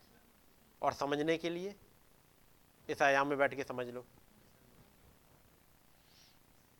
पढ़ तो लोगे आप, लेकिन समझ नहीं पाओगे। है कि नहीं? यदि आपने पढ़ा अखबार में, कि वहाँ पर गोली चल गई और चार लोग मारे गए। गोली चली, चार लोग मारे गए और पुलिस आई और फिर कर्फ्यू लगा दिया गया। चल ठीक, रख दिया। आपकी सेहत पर कुछ फ़र्क नहीं पड़ेगा। जब तक आप उसको विजुलाइज ना करो यदि चार लोग मर गए गोली चलने से तो घायल कितने हुए होंगे? भगदड़ कैसी मची होगी? वहाँ का सीन क्या होगा? यदि आप उसे विजुलाइज नहीं कर पाए तो वो जो दो लाइन में लिख दिया लिख दिया गया कि गोली चली, अखबार में इतनी जगह मिलती है। गोली चली और चार लोग मारे गए, और कई घायल हुए, और पुलिस आई और कर्फ्यू लगा दिया गया है। खत्म। बस तीन चार लाइन में पूरी खत्म क्या वो तीन चार लाइनें ही हैं? और क्या असर बस उसी दिन तक है जितनी देर आपने पढ़ा और अखबार, उसके बाद अगला दिन? वो जो चार मारे गए, उनके परिवारों पर तो सालों साल का असर पड़ेगा। जो घायल हुए, अपाहिज हो गए, उनके घरों में सालों साल का असर पड़ेगा। यदि उस मारे गए बालों में यदि आपका ही कोई अज़ीज़ आपका ही कोई रिश्तेदार चला गया, आपका कोई अपना। पूछो, क्या घटना बस इतनी बड़ी है फिर? वो घटना ज़िंदगी भर आपके साथ रहेगी फिर। मालूम है उस दिन, वो घटना घटी थी, वो दंगा हुआ था। आज तक दर्द है, आज तक याद है। क्यों याद है? और बाकी जिनसे कोई मतलब नहीं था उन्होंने तो पढ़ा, उसके बाद अगले दिन पूछे कोई कि क्या हुआ तो उन्हें ये जगह का नाम तक नहीं याद रहेगा। हो सकता है जो मारे गए उनके नाम भी दिए गए हों। लेकिन अगले दिन पूछो अखबार में, जिसने पढ़ा, उसे नाम भी नहीं याद रहेंगे। सिटी का नाम नहीं याद रहेगा। बात समझ रहे? लेकिन जिसके साथ वो घटना घटी, मीन जिससे उस घटना का जुड़ाव है, उसके लिए वो घटना हमेशा के लिए ये बाइबल की घटनाएँ मेरे और आपके लिए, हमेशा के लिए हैं। क्योंकि मेरा और आपका इनसे जुड़ाव है। इसलिए रूथ क्या कर रही है, उससे हमें मतलब होता है, रूथ की एक एक डिटेल देखने में आखिर क्या है, इसने क्या किया? क्या था इस याकूब के साथ में कि वो रात में वो गया, अकेला रह गया, उसके बाद वो बड़े डेस्परेशन में चला गया, फिर प्रभु का दूत आया, उस नदी के किनारे, फिर उससे मुलाकात करी, फिर उसकी चाल बदल गई। क्या है कि एक प्रचारक उठाकर उन्हीं वाली आयतों को बार बार लेके प्रचार करता है? हमने पढ़ तो लिया कई एक बार, हमने तो रट भी लिया। वो आयतें तो आपको रट भी गई होंगी। कौन सी नदी थी? कौन सी जगह थी? क्या घटना घटी थी? ये रट गई होंगी। लेकिन बात रटने से नहीं है। जब तक हृदय की गहराई में ना उतर जाए, और वैसी जो आयते हैं, जब तक हृदय की गहराई में ना उतर जाए, क्योंकि उनका मतलब मुझसे और आपसे है। ये बाइबल हमारे लिए लिखी गई है। याद रखिए, बाइबल ये दुनिया के लिए नहीं लिखी गई, हमारे आपके लिए लिखी गई। लेकिन उसके बाद भी ये पता था कि बाइबल तमाम लोग पढ़ेंगे। तो तमाम पढ़ेंगे, वो बातें वहाँ पर फिर छिपाई गई। दूसरी जगह लिखी गई। फिर दूसरी जगह से फिर आप वहाँ भी कुछ हिंट छिपा दिए गए, फिर अगली जगह लिखे गए। तो जब आप पढ़ने बैठो तो जैसे मैं कहूँ, जैसे बाइबल लिखी गई, अब जब आप कुछ घटनाओं को देख रहे हो, यहाँ का देख लिया, फिर उसके बाद यहाँ का देख लिया, उसके बाद यहाँ का देख लिया, और इन सबको रिलेट नहीं कर पाए तो आपको कुछ नहीं समझ में आएगा। जैसे मान लो फ़ोटो खींचे जाए, इसी कमरे के। एक क्लिक किया, यहाँ का खींच लिया। फिर अगला क्लिक किया, यहाँ का खींच लिया। एक वहाँ का खींच लिया, एक इधर का खींच लिया। और सब आप और सारे फ़ोटो अलग अलग रखे रहो। आप कभी एक कमरा नहीं बना पाओगे। आप नहीं समझ पाओगे लोग कहाँ बैठते हैं, प्रचारक कहाँ खड़ा होता है, सॉन्ग, वो म्यूज़िक टीम कहाँ बैठती है, बाकी लोग कहाँ बैठ रहे होते हैं। कहाँ क्या है? क्योंकि आपने केवल फ़ोटो अलग अलग अलग कर लिए हैं। अब इन फ़ोटो को लेकर के एक साथ जोड़ोगे, तब आपको एक तस्वीर क्लियर बनेगी। तमाम बार होता है मत्ती की इंजिल में पढ़ लिया, मरकुस की में पढ़ा नहीं। एक एक फ़ोटो तो देख लिया, मरकुस वाला देखा? नहीं। लुका वाला देखा? नहीं। अगला देखा नहीं, और तस्वीर क्लियर करना चाहो, वो नहीं होगी। ज़रूर ये तस्वीर क्लियर करनी है तो सारी घटनाएँ पढ़नी पड़ेंगी।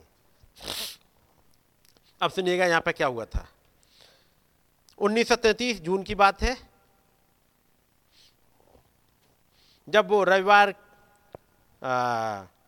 रविवार के स्कूल के लिए तैयारी कर रहे थे मैसनिक हॉल में होनी थी, वो एक अवचेतनावस्था में चले गए।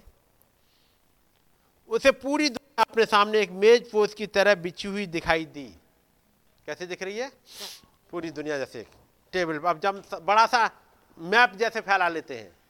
बड़ा सा नक्शा फैला दिया खोल दिया गया नक्शा। हम्म, नक्शा में दिखा दिया गया ये कंट्री इटली है ये साउथ अफ्रीका है ये इंडिया है ये पूरा जैसे आ गया। और ऐसा दिखाई पड़ा कि जैसे वो आगे बढ़ते हुए समय के बहाव के साथ जुड़ा हुआ है। अब वो मैप वही खुला हुआ है। इसमें कुछ और उभरने लगा। समय के बहाव के साथ बढ़ने का मतलब है, कुछ और उभरने लगा। आपने मैसेज पढ़ा होगा दिसंबर का जनवरी ने प्रचार किया भविष्यवाणियों द्वारा स्पष्ट हुई घटनाएँ। पढ़ा है आप लोगों ने? भविष्यवाणियों द्वारा स्पष्ट हुई घटनाएँ। कितनों ने पढ़ा है?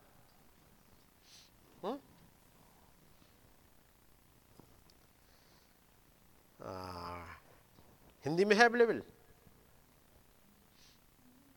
मेरे विचार से नहीं है। जिस मैसेज की बात कर रहा हूँ वाला शायद हिंदी में नहीं है। एक है modern events made clear by prophecy एक है modern events made clear by prophecy मैं दोनों को ही बता रहा हूँ, देखो देख के।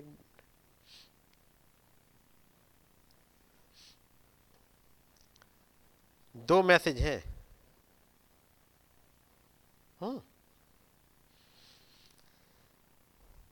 Modern events made are made clear by prophecy ये है बारह दिसंबर छः दिसंबर का। इसकी हिंदी है। ये आप लोगों ने पढ़ा होगा। मैं बात कर रहा हूँ events made clear by prophecy ये पहली अगस्त का है। 65 का ही है। Events made clear by prophecy और पहली अगस्त को नबी ने जब प्रचार किया है साँझ को events made clear by prophecy सुबह क्या प्रचार किया है?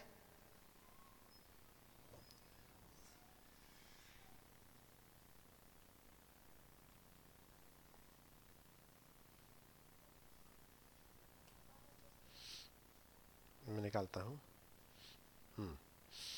The God of this evil age.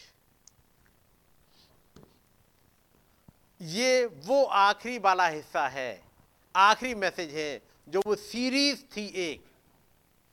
जो नबी कह रहे थे, जब साउथ अफ्रीका से लौटे हैं, वो कह रहे हैं कि मैं एक वो जगह लेना चाह रहा था और एक टेंट की मीटिंग करूँ और उन तमाम चीज़ों को बताऊँ, क्योंकि दर्शन देखे हैं कुछ। कुछ लोगों ने सपने देखे हैं, कुछ नबी के साथ घटा है और साउथ अफ्रीका से लौट के आए तब उन्होंने उन बातों को बताना चाहा है। हुँ? वो हिस्सा है? उस समय जब नबी प्रचार कर रहे हैं। क्या क्या प्रचार किए थे? मैसेज देख लो जरा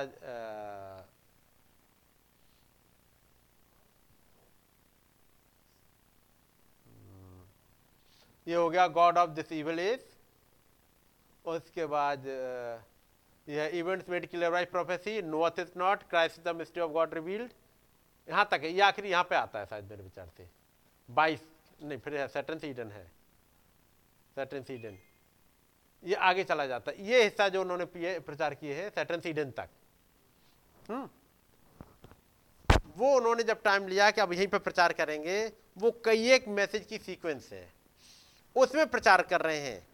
Events made clear by prophecy और जब नबी ने इसको बताया, इसका टाइटल तब वो कहते हैं, घटनाएँ जो भविष्यवाणी के द्वारा साफ़ हुई।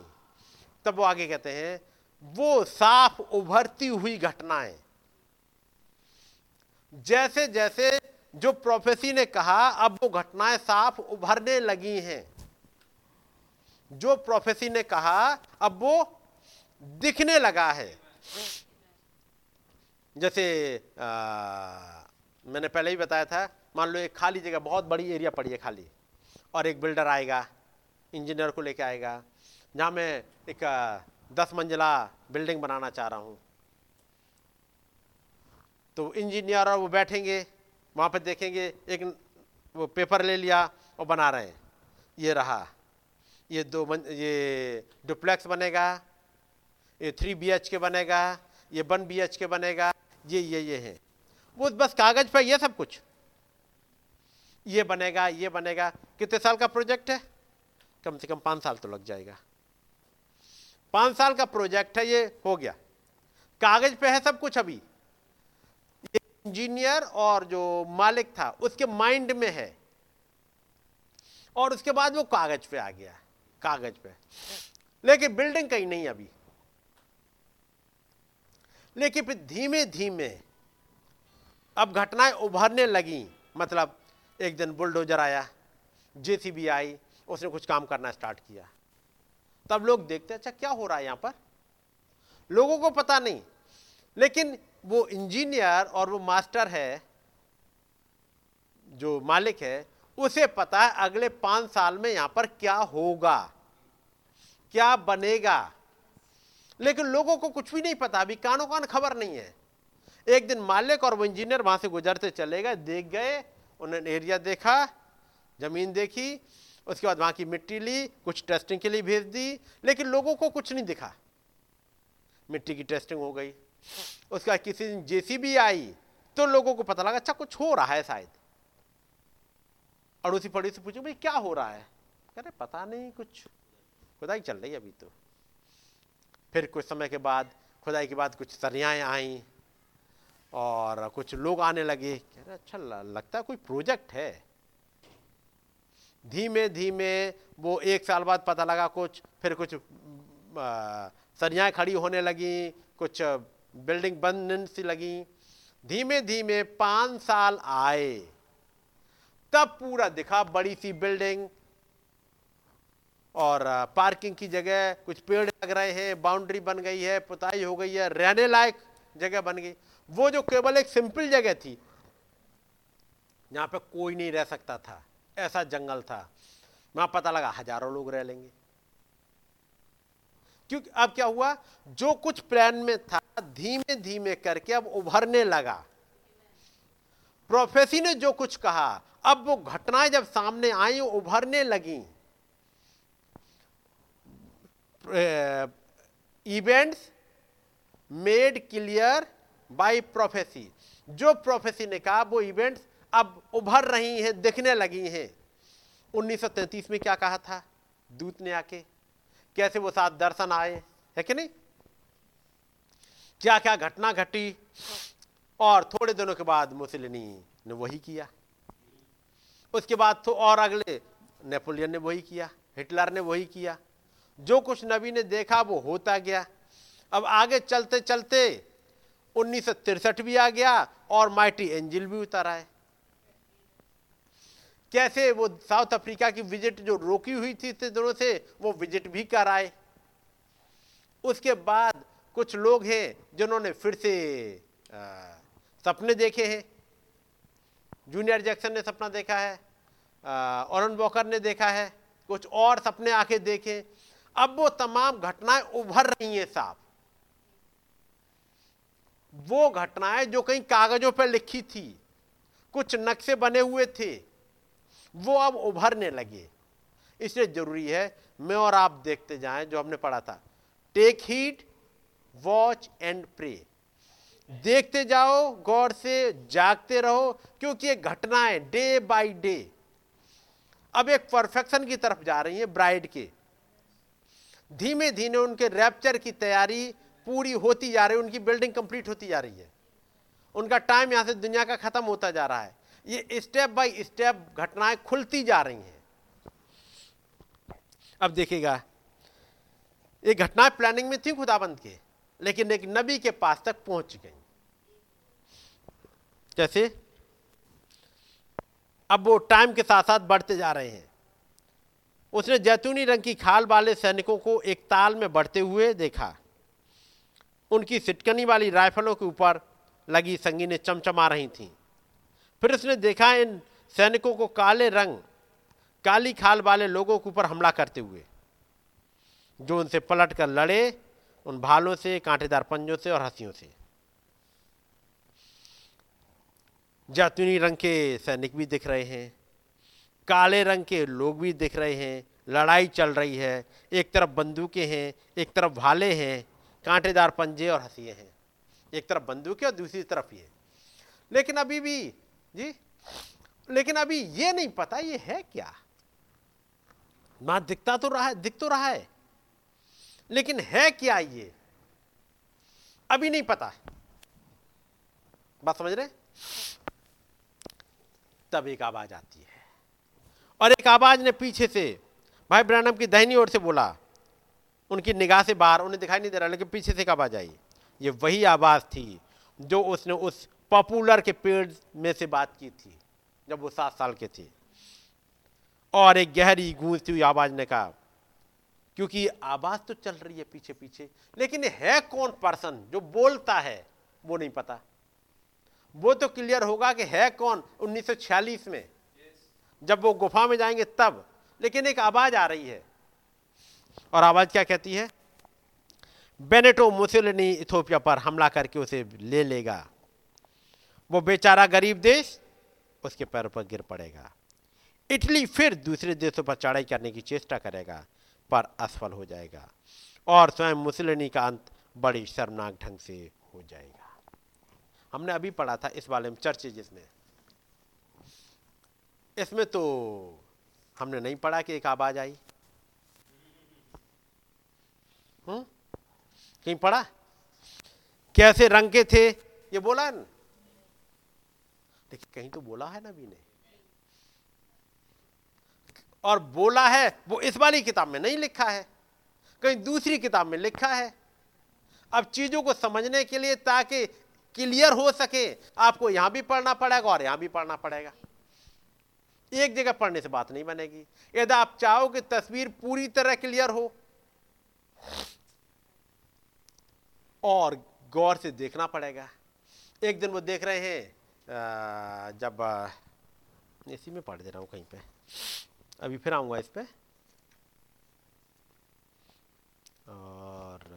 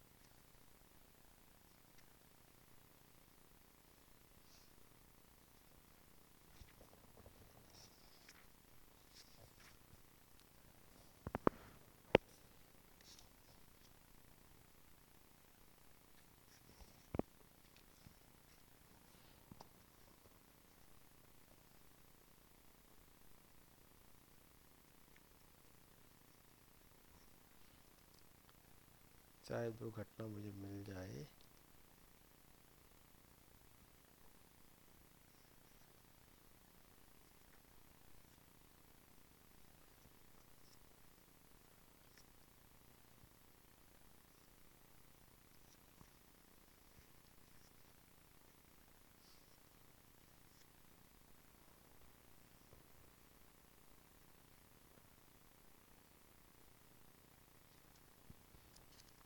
यहाँ पर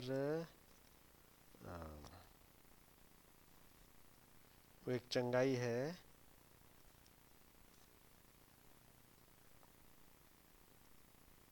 जो अपने बॉस से जाके बताते हैं।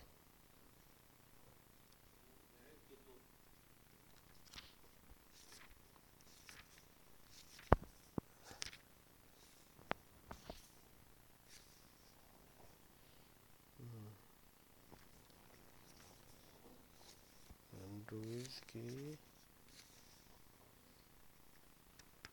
बस समय की है, जब वो और उनका दोस्त जॉर्ज जाते हैं वहाँ पर, दुआ करने के लिए, हॉस्पिटल में। वो कोई घटना है एक?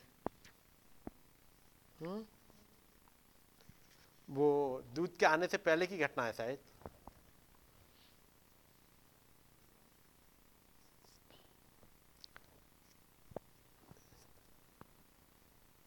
और जॉर्ज क्वार्टर से भी पहले की मेरे विचार से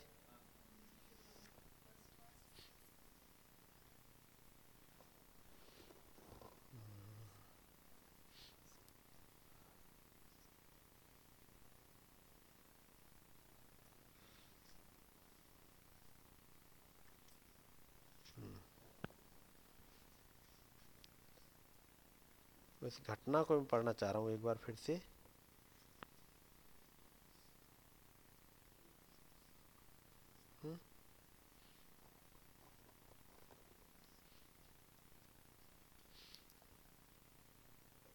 ये सिस्टर होप के जाने से पहले की है क्या?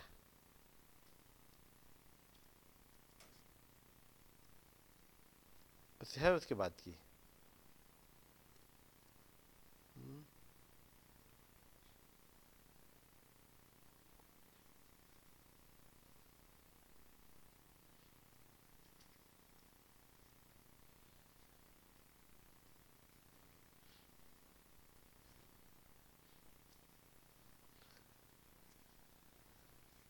चलिएगा होगा।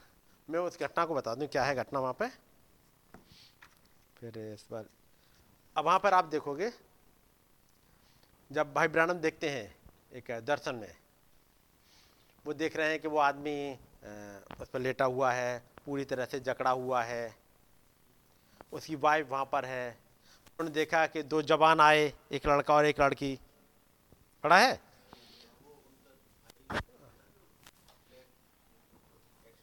एक्सीडेंट हो गया था। फिर वहाँ पर देखते हैं, फिर एक और देखते हैं, दो लोग आए हैं। और वो गए हैं एक लड़का, वो लड़का लड़की आ गए, उसके बाद फिर आए दो लोग आए हैं। वो देखते हैं वहाँ पर।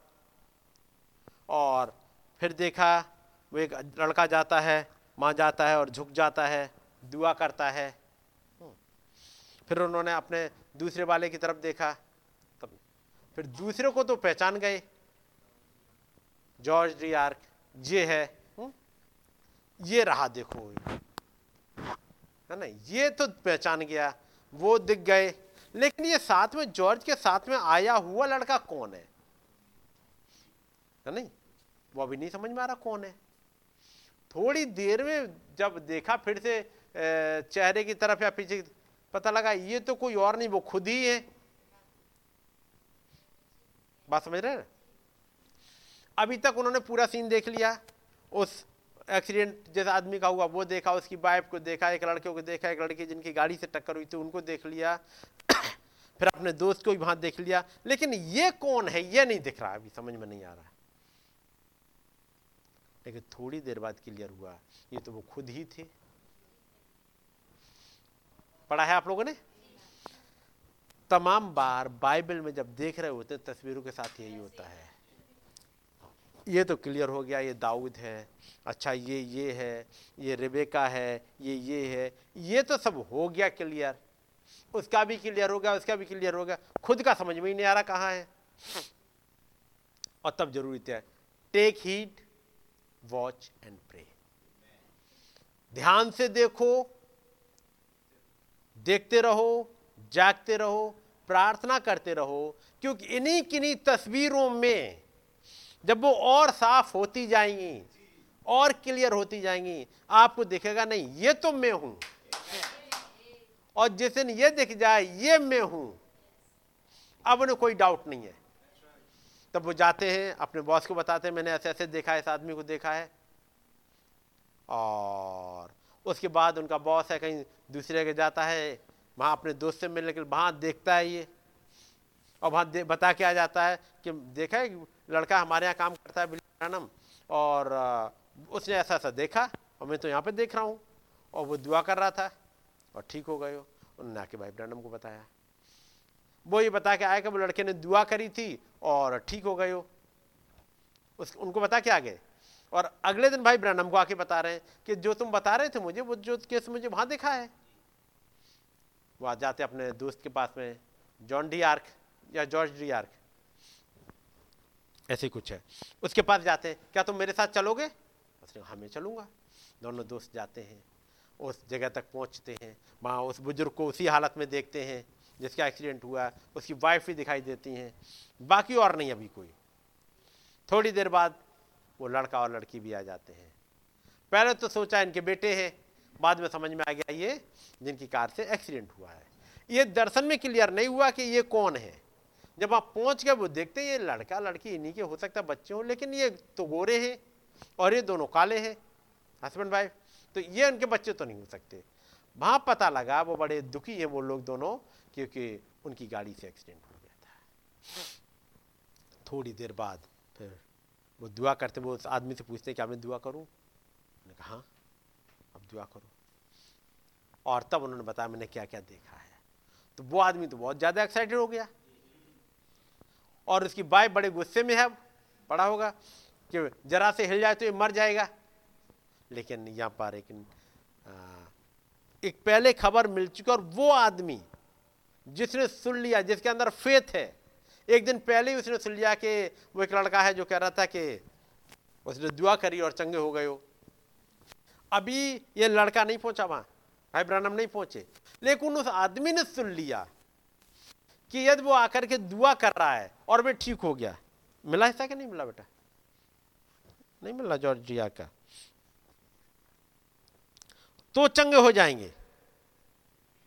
उसने बस उतना ही हिस्सा लेकर के अपने हृदय में बैठा लिया। नबी कहते हैं, मिल गया? जॉर्ज डी आर्क, ये वो दिखाओ कौन से वाले इसमें है?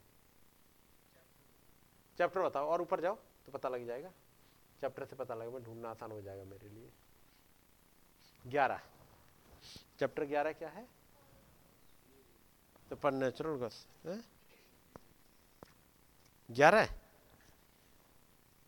ग्यारह चैप्टर मैं तेरह चैप्टर पर घूम रहा हूँ, तेरह तक तो। हाँ मिल गया।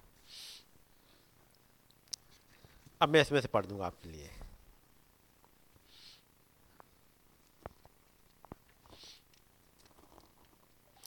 ये घटना तो मैंने आपको बता दी, कैसे वो देख रहे थे। और कई ये घटना घटी हैं, जहाँ पर भाई ब्रनम गए हैं, एक वो उन्होंने जो पानी यहाँ पर काटा था। हम्म। अब भाई ब्रनम वहाँ पहुँच रहे हैं। जॉर्ज बोला, बिल्कुल बिली मैं तुम्हारे साथ चलूँगा उस आदमी के लिए प्रार्थना करने के लिए। जैसे जैसे दोनों आदमी अस्पताल की सीढ़ियाँ चढ़ रहे थे, विल ने समझाया, भाई जॉर्ज ये अजीब चीज़ें जो मेरे साथ होती हैं, मैं उन्हें समझ नहीं पाता हूँ, पर मैं बात जानता हूँ कि मैं उस वृद्ध आदमी के लिए प्रार्थना नहीं कर सकता हूँ, जब तक वे दो श्वेत व्यक्ति उस कमरे में ना हों और बिस्तर की दूसरी तरफ़ ना खड़े हों, क्योंकि मुझे हर एक चीज़ वैसी, ठीक वैसी ही करनी होगी, जैसा कि मुझे दिखाई गई है। तो मैं नहीं चाहता, मैं नहीं जानता आज रात को होगा कि नहीं, पर आप इंतज़ार करो और देखो, वह मनुष्य चंगा होने जा रहा है। एक बार अंदर पहुँच जाने पर बिल ने श्रीमान मैरिल के विषय में पूछा और उन्हें उनके कमरे की ओर निर्देशित किया गया। उस आदमी पर जो बिस्तर पर था, एक निगाह पड़ते ही बिल जान गए कि वो वही सही जगह है। ये वही आदमी था जिसे उन्होंने कल देखा था। गुड इवनिंग, श्रीमान। मेरा नाम बिली ब्रैनम है। यहाँ कल एक व्यक्ति आए थे जिन्होंने आपको मेरे विषय में बताया था। बूढ़ा आदमी उत्सुकता बस हिला ओ तो तुम वो लड़के हो जो मेरे लिए चंगा होने के लिए प्रार्थना करने जा रहे हो। मेरी बात समझ रहे हैं? तुम वो आदमी हो जो मेरे लिए दुआ करने जा रहे हो। उसकी पत्नी जो उसके पलंग के किनारे खड़ी थी भों से कोड़कर भाषण देने लगी, जवान आदमी, मुझे नहीं लगता तुम्हें इस बात का एहसास है कि मेरे पति की हालत कितनी गंभीर है। न सिर्फ़ इन्हें 104 डिग्री बुखार है 104 डिग्री माने रखता है। सौ के ऊपर बढ़ने लगा तो फिर मतलब होता है। और जहाँ 103 पहुँच गया, तुरंत डोलो खिला दो। 103 बहुत हो गया है। और यहाँ 104 है इसको। एक्सरे रिपोर्ट बताती है कि उसकी कुछ टूटी पसलियाँ, ठीक इसके फेफड़ों के ऊपर ही है। यदि एक इंच भी गला ढंग से हिले तो नौकली, नुकीली धारें इसके फेफड़ों को भेज सकती हैं, या उनसे और बुरा। और कोई आर्टरी को काट सकती हैं और खून के अंदरूनी रिसाव के द्वारा उन्हें मार सकती हैं। मैं वाकई में नहीं सोचती हूँ कि तुम्हें यहाँ अंदर आना चाहिए था और इस प्रकार पूरी तरह उत्तेजित करना चाहिए था। लेकिन श्रीमान मैरिल इस फ़र्क से देख रहे थे। आओ, कम से कम सुन तो ले इस लड़कों को क्या कहना है। बात समझ गए? चंगाई कैसे मिलती है? हर जगह जब यीशु मसीह ने कहा, ये नहीं कहा, मैं चंगा करने वाला हूँ। नबी कहते हैं, यीशु मसीह ने कभी भी नहीं कहा, मैं तुम्हारा चंगा करने वाला हूँ।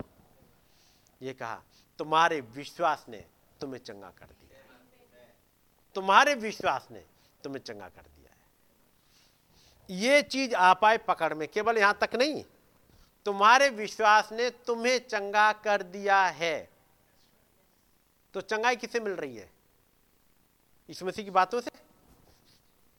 वो बातें काम तब करेंगी जब आपको फेत हो पाए। इसलिए लिखा है, यीशु मसीह अपने नगर में आए, वहाँ भी बहुत से अचंभे के काम नहीं कर सके, क्योंकि लोगों का अविश्वास। और अविश्वास केवल यहाँ तक नहीं रहता। अविश्वास उन एक्शंस में आता है। आपके एक्शन बता देंगे कि आपका फेथ क्या है? आप क्या कर रहे हो? वो लेडी ने अपनी भोंस कोड़ी और एक लेक्चर दे डाला और उस आदमी का, कम से कम सुन तो लो वो क्या कह रहा है। समझ गए? पहले तो उसने कहा अच्छा तुम वो लड़के हो जो मेरे लिए चंगा होने के लिए प्रार्थना करने जा रहे हो। हस्बैंड वाइफ दोनों एक घर में रह रहे हैं। बीमारी के समय पे एक ही हॉस्पिटल पे हैं। एक ही रूम में रह रहे हैं। एक का फेत तो ये है कि जब एक पर्सन कल आया था, उसने आकर के जरा सा बताया था, इसका फिर तो उछल के जाने कहाँ चला गया? और दूसरा पत्नी है जो वहाँ कह रही, तुम क्या लेक्चर देने आए हो? उसके बाद वो लड़का और लड़की भी आ गए। ये बिल्ली के लिए इशारा था, वो झुका और उसने प्रार्थना करना शुरू ही किया था कि, श्रीमान मैरल चिल्ला उठे, मैं चंगा हो गया। क्या ये प्रेयर से चंगे हुए थे? वो चंगाई जो उन्हें मिल गई थी। उनके विश्वास ने उन्हें चंगा कर दिया था। ये घटनाएँ घटनी थी ऐसे ही। उस विश्वास ने जो उसके अंदर था, उसने चंगाई से दे दी थी। श्रीमान मैरिल चिल्ला उठे मैं चंगा हो गया और झटके से बिस्तर से उठ बैठे। उनकी पत्नी ज़ोर से चीखी विलियम नहीं। विलियम मतलब उसके हस्बैंड का नाम है। विलियम नहीं। उसके वापस गद्दे पर दबाकर लेटाने की कोशिश करते हुए, कौन रोक रहा है? अविश्वास। अविश्वास अभी भी दबा रहा है।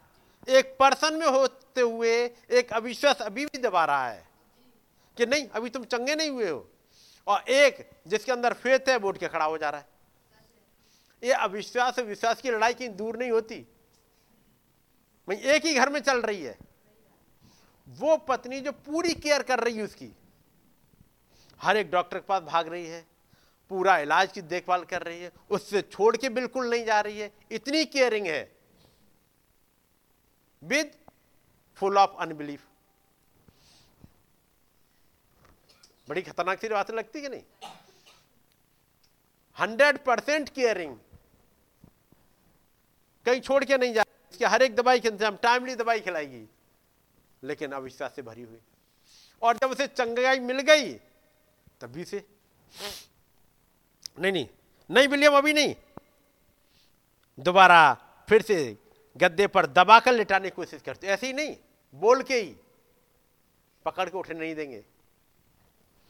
उसने भी श्रीमान, उसने भी श्रीमान मैरल को गद्दे पर लिटाने की कोशिश की। एक और वो आ गया, वो नर्स आ गई। लेकिन वो बूढ़ा आदमी बिस्तर से किसी तरह से रेंग कर बाहर निकल ही आया। चिल्लाते हुए, मैं चंगा हो गया, मैं चंगा हो गया। ये फेथ है जो उठा के लिया यदि 104 डिग्री वाले बुखार को, जिसकी पसलियाँ टूट गई हैं, डॉक्टर ने क्या दिया, हिलना नहीं, उसे चंगा कर सकते हैं। उसका फेथ। तो मेरा और आपका क्या होना चाहिए? कमी कहाँ होती है? जिसके लिए नबी कहते हैं, अभी तो हमारे पास चंगाई तक का विश्वास नहीं है। बात कर रहे हैं बड़ी बड़ी रैप्चर में जाने की। और ये अनबिलीफ कहाँ मिल रहा है? अपने घर में। वो अनबिलीफ कभी हस्बैंड की तरफ़ से आएगा, कभी वाइफ की तरफ़ से आएगा। ऐसे आता है, कभी भाई की तरफ़ से आएगा, कभी बहन की तरफ़ से आएगा, कभी बच्चों की तरफ़ से आ जाएगा, कभी पेरेंट्स की तरफ़ से आ जाएगा। जॉर्ज कॉटर को फेत था उठने का, लेकिन अविश्वास घर में ही है। चंगाई मिले कैसे? अविश्वास उनके घर में ही है। कौन? Mummy papa. ये वाले अविश्वास को, ये एक्शन बताएँगे कहाँ पर विश्वास है और कहाँ नहीं है। नर्स और डॉक्टर भागते हुए आ गए। एक कैथोलिक सिस्टर कमरे के अंदर आई और विल और जॉर्ज से कहा, तुम दोनों को अब यहाँ से बाहर जाना पड़ेगा। हम तुम दोनों आदमी को, हम तुम दोनों को इस आदमी को इतना उत्तेजित नहीं करने देंगे। कि वो चंगाई हो, चंगा हो जाए। हमारे बिल का क्या होगा? हमारे हॉस्पिटल का क्या होगा? जब सब ऐसे ही चंगे होकर जाते रहेंगे तो मालूम नहीं वो कितना बीमार है। हम तुम दोनों को इस आदमी को इतना उत्तेजित नहीं करने देंगे कि वो चंगा हो जाए। याद रखिएगा, याद वहाँ पर कोई नर्स, कोई सिस्टर आ रही है, वो इतना उत्तेजित नहीं होने दे रही कि आदमी चंगा हो जाए। आप ढूंढो कहीं, यहाँ तो कोई नहीं घूम रही है वो डीमन किन बातों को सुनने के बाद भी आपको इतना उत्तेजित ना होने दे कि आपकी चंगाई मिल जाए। मेरी बात समझ रहे हैं? वो केवल हॉस्पिटल में नहीं, वो डीमन यहीं की घूम रही होगी। आपको इतना ज़्यादा उत्तेजित नहीं होने देगी, इतना सुनने के बाद भी इतना उत्तेजित हो जाओ कि आपकी चंगाई मिल जाए और आप चंगाई लेके चले जाओ। यही डीमन तो भाई ब्रानम की मीटिंग में घुस जाती थी। जब वो अमेरिका वगैरह में आए, पढ़े लिखों के बीच में आए और जब वो प्रचार कर रहे हैं, सब ठंडे बैठे माइनस फोर्टी डिग्री पे। उतनी बातें सुनने के बाद भी और जब अपाचे के बीच में चले गए, जब वो साउथ अफ्रीका में आ गए, जब वो इंडियन के बीच में आ गए, अपाचे के बीच में तमाम डीमन हुआ करती थी। इंडिया के बीच में तो निरी डीमन से साउथ अफ्रीका में तो निरी डीमन से और सब लेके भी आ रहे हैं। लेकिन उसके बाद भी उनका फेत इतना उठ गया। और अमेरिका में जहाँ मेरेकिल हो रहे, वहाँ नहीं उठ रहा। तो कौन सी वाली डीमन ज़्यादा खतरनाक थी? जो हाथ में लेके आए एक मूर्ति के रूप में। वो, या वो एजुकेशन वाली और डॉक्टरी वाली। वो ज़्यादा समझ वाली डीमन ज़्यादा खतरनाक है, जो आपको इतना उत्तेजित नहीं होने देती। वो खतरनाक डीमन है, वो आपको इतना ज़्यादा एक्साइटेड होने ही नहीं देगी कि आप चंगे हो जाओ। वो पढ़ाई लिखाई वाली डीमन जैसे एजुकेशन वाली कहते हैं मेडिकल साइंस वाली, वो बड़ी खतरनाक है। और अमेरिका में ये बहुत ज़्यादा थी। ये साउथ अफ्रीका में है ही नहीं, ये वाली नहीं है। तो कौन सी वाली ज़्यादा भारी है? एजुकेशन वाली डिमांड ज़्यादा भारी है कि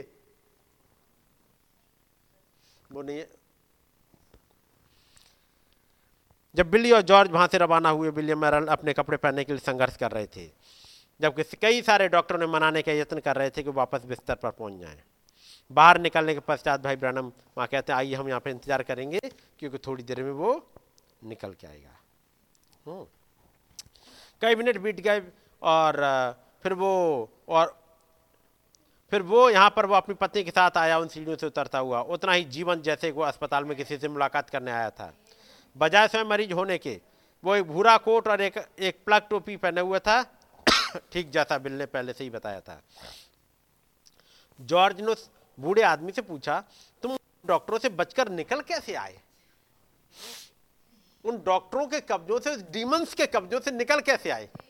मैं डॉक्टरों को डीमन नहीं बोल रहा, लेकिन मैं बिलीफ की स्पिरिट को बोल रहा हूँ। उन सब डॉक्टरों से बचकर निकल कैसे आए? ये भी बड़ा मुश्किल बात है। क्योंकि तब हॉस्पिटल आपको क्या मिलेंगे? अड्डे कैद खाने स्कूल्स यूनिवर्सिटीज वो क्या है? कैद खाने डीमंस के। एक डीमन कोट पहन के टाई पहन के आता है, पढ़ाना स्टार्ट कर देता है। और कोई खुदा नहीं है, ये एवोल्यूशन बाद है। एक डीमन आके पढ़ाता है। अगला डीमन कुछ और आके पढ़ाएगा। अगला डीमन कुछ और। ये बहुत खतरनाक बीमारी है। ये इसके बारे में ऐसा, वो एक एक डिटेल बताता रहेगा। ताकि आपको इतना भर दे कि भाई बगैर मेडिसिन के कुछ नहीं हो सकता। ये सल्फेट खाया, ये सॉल्ट खाया, तब ये बीमारी, तब ये बैक्टीरिया मर सकता है। इतना जाके आके समझाया उस डीमन ने। और विश्वास सुनने से आता है तो विश्वास भी सुनने से ही आता है। नहीं विश्वास सुनने से आता है और विश्वास भी सुनने से आता है। आता है कि नहीं? और चंगाई भी आपको सुनने से मिलती है और बीमारियाँ भी सुनने से मिलती हैं। हम्म? बीमारियाँ सुनने से, जैसे पिछली बार कह रहे थे, अब चेक कराया ये बीमारी मिली नहीं अभी।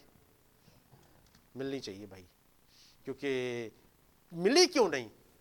अगले डॉक्टर के पास गए। उसने कहा, नहीं, सब कुछ ठीक ठाक है। बड़ा दुख की बात है ये तो अभी भी नहीं मिल पाई। जब तक वो मिल ना जाए बड़े लाफे में, तब, अब तसली हाँ मिल गई मिल गई भाई, मिल गई। क्या मिल गई? और यहाँ एक नबी आया, वो कह रहा है, लिफाफे फेंको। और ये कहो, चंगाई मिल गई। वहाँ से डॉक्टर के पास से आते हैं, घर पर बताते मालूम क्या है? मिल गई। क्या है? बीमारी मिल गई। ये नहीं कहते, चंगाई मिल गई। यहाँ एक आदमी है जो कह रहा मुझे चंगाई मिल गई, मैं चंगा हो गया, मैं चंगा हो गया। तो देखिएगा, मेरा और आपका फेथ चल कहाँ रहा है। उसके बाद दूसरी घटना। इसमें आपने ढेर सारी पढ़ी हुई हैं, इसलिए मैं ज़्यादा नहीं पढ़ रहा। जॉर्ज ने उस बूढ़े आदमी से पूछा, तुम उन सब डॉक्टरों से बचकर निकल कैसे आए? श्रीमान मैरल अपनी सफ़ेद मूछों के पीछे से मुस्करा दिए। उन्होंने मेरा बुखार नापा, मुझे कोई बुखार था ही नहीं। तो उन्होंने मुझे जाने दिया। किसने चंगाई दी? डोलो ने नहीं। उसके अपने फेत ने। और ये फेत कब से स्टार्ट हो गया था? जब जब से वो एक दिन पहले ही उसने बताया कि एक लड़का है, उसे सुन लिया, तब कह रहा अच्छा तुम वो लड़के हो मेरे लिए चंगाई के लिए? वो चंगाई तो अंदर से बढ़ती जा रही थी। वो चंगाई कल से ही बढ़ना स्टार्ट हो गई थी धीमे धीमे। और जब लड़का आया, चंगाई जैसे निकल आई। तो फिर हमारे अंदर से क्या होना चाहिए फिर? इन बातों को सुनने के बाद हम कौन सी थ्योरी पे रहते हैं? अब यहाँ पर पड़ा एक घटना, उसके बाद मुसलनी की, उसके बाद अगली और भी तमाम घटनाएँ हैं। एक एक करते हुए जब आप पढ़ रहे हैं, अब वापस आते हैं, पहला पत्रस और इसका तीसरा अध्याय।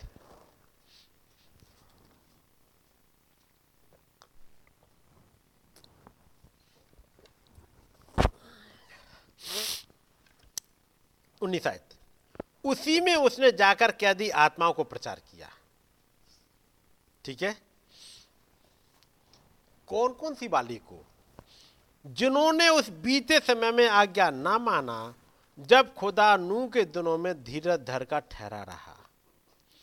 और वो जहाज़ बन रहा था, जिसे बैठकर थोड़े लोग अर्थात आठ प्राणी पानी के द्वारा बच गए। पतरस, तुमने कब देखा? बात समझ रहे तुमने कब देखा ये यीशु मसीह को प्रचार करते हुए वहाँ नीचे? किसी ने तो दिखाया, किसी ने तो समझाया। और इनको समझने के लिए कि कहाँ प्रचार किया, इस वाले आयाम में समझ में आएगा ही नहीं। इसके लिए ज़रूरी है जहाँ पर ये लिखी गई, जिस डायमेंशन में वहाँ चीज़ें समझाई जाए, वहाँ दिखाई जाए इसलिए याद रखिएगा बाइबल इस दुनिया में नहीं लिखी गई है मेरे लिखने का मतलब समझ रहे हैं? मैं ये नहीं कह रहा, छापी नहीं गई है, छापने की बात नहीं कर रहा। मैं कह रहा हूँ, जब लिखी गई है, लिखने वाला कहीं से एक प्रेरणा पा रहा है। वो कहीं अनसीन में देख रहा है और चीज़ों को लिख रहा है। उत्पत्ति ऐसे ही लिखी गई। प्रकाश वाक्य ऐसे ही लिखा गया तमाम नबियों की किताबें ऐसे ही लिखी गई। मत्ती की इंजुल उस समय नहीं लिखी गई। प्रभु के जाने के बाद, कई साल बाद, अब वो तमाम घटनाएँ लिखी जा रही हैं। और मत्ती, तुम ये बताओ, तुम्हें किसने बताया कि वो जब पर्दा फट गया और कई एक लोथे जी उठी और दिखाई दिए, तुम्हें किसने बताया? मत्ती को, जो तुम लिख रहे हो। कोई तो हो जो मत्ती को बताए। मत्ती कहीं से तो वो देख के आए हैं, कहीं किसी से सुना है। और वो इतनी इंपॉर्टेंट बात है कि उन्होंने लिखा। जैसे मैं पिछले साल बात कर रहा था भाई आशीष से जब मेरी बात हो रही थी, और जब बात कर रहा था इस सुपर नेचुरल किताब के बारे में, कह रहे, भाई, मुझे वैसे ही लगता है, जैसे जब यीशु मसीह ज़मीन पर काम कर रहे थे तो फिर उनके बारे में कुछ थे जो लिख रहे थे। मत्ती ने लिखा कुछ। मरकुस ने लिखा। जाने के बाद, उनके जाने के बाद, क्योंकि प्रचार कितना किया गया वो नहीं लिखा है। वो तो थोड़ा थोड़ा है, लेकिन ज़िंदगी में कहाँ घटा, वो कहाँ से कहाँ गए, फिर कहाँ गए, फिर कौन मिला, क्या चंगाई हुई, क्या क्या हुआ, ये जो घटनाएँ लिखी, बाद में पत्रस, वो मत्ती, मरकुस, फिर एक था वैद्य लूका उसने तमाम जगह से इकट्ठी करी वो कह रहा फिर मैं सिलसिले बार लिख रहा हूँ। एक एक बात, कौन सी घटना कैसे घटी, मैं तमाम उन गवाहों से भी मिला, ताकि एक एक बात लिख दूँ, हे श्रीमान थियोफिलिस मैं तेरे लिए लिख रहा हूँ। वैसे ये किताबें जब ये सुपर नेचुरल लिखी गई, भाई ओवर ने लिखी। वैसे ही तो कुछ किताबें हैं ये। एक्ट्स ऑफ़ द प्रॉफिट वो ही तो हैं। वो तमाम बातें जो इस नबी के साथ घटी, ये गवाह हैं, गए और उन्होंने उन बातों को रिकॉर्ड किया, लोगों से पूछा, बातचीत करी और तब ला करके लिख के आए। इसे तमाम बातें जिन्हें नबी प्रचार नहीं कर रहे, उनकी ज़िंदगी में घटी हैं। अब जैसे भाई कॉलिंस की घटना है, भाई कॉलिंस की चंगाई, वो उसके बारे में नबी ने ज़्यादा बताया ही नहीं है। लेकिन जब आप पढ़ोगे सुपर नेचुरल तो वहाँ मिलेगा, भाई ब्रानम वहाँ पर पुलपिट पर दुआ कर रहे थे। और भाई कॉलिंस कहते हैं कि, मैं आया था, मैंने कहा, मैं देखूँ कि ये क्या प्रचार करता है और चंगाइयाँ कैसे होती हैं। मैं जगह ढूंढ रहा था, मुझे जगह नहीं मिली। बहुत एक दिन आगे बैठे हैं तो पीछे कहीं बैठे हैं। फिर एक दिन आए, उन्होंने कहा, आगे जगह कहीं ढूंढूं। अब आगे जगह ढूंढ रहे, कहीं नहीं मिल रही। पूरी जगह खचाखच भरी हुई है। सामने वो मरीज़ पड़े होते थे, मैं कहाँ बैठूं? उन्होंने देखा जहाँ म्यूजिशंस बैठे हुए हैं, वहीं पे एक थोड़ी सी जगह है, लेकिन कुर्सी नहीं है वहाँ भी। कुर्सी वगैरह कुछ नहीं थी मैं थोड़ी सी जगह थी। तो भाई कॉल भाग के गए अपनी गाड़ी में से, और एक स्टूल था उनके पास। वो अपनी गाड़ी से स्टूल उठा लाए। वो छोटा पतला स्टूल था जो गाड़ी में रखे रखे चलते थे। वो इतना था कहीं फिट हो जाए तो से वहाँ से उठा लाए और म्यूजिशियंस के बीच में वहीं फिट कर लिया। ताकि बिल्कुल पुलपिट के करीब बैठ के देख सकें। और जब वो भाई ब्राना वहाँ पर दुआ कर रहे हैं, और जब उन्होंने चंगाई की प्रेयर चल रही है, कई एक लोग चंगे होते जा रहे हैं, और कॉलेज भी बीमार थे। तो ये चाह रहे हैं कि अब कार्ड तो मिला नहीं है। लेट पहुँचे तो कह रहे शायद मुझे भी कुछ चंगाई मिल जाए, मेरा भी कुछ हो जाए। अब कुछ ऐसे चंगाई तो मिल नहीं सकती। अब कार्ड मिला नहीं है। तो कहते हैं, भाई ब्रानम पुलपिट पर प्रचार करते हुए अचानक से पुलपिट से नीचे उतर आए। और जब मैंने सोचा, प्रभु, क्या मेरे लिए भी कोई चांस है?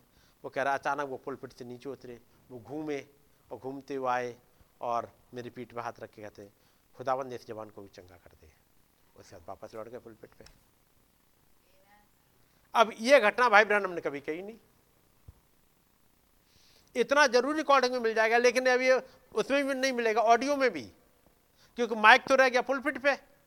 अब ऐसे उतर के गए और वहाँ कहते खुदाबंद इस जवान को भी चंगा कर दे। उसके बाद फिर वापस लौट आए। अब ये ऑडियो में भी नहीं मिलना। लेकिन भाई कॉलेज फिर भाई ब्रानम के साथ लग गए। फिर उनकी ट्रिप में उनके साथ जा रहे हैं।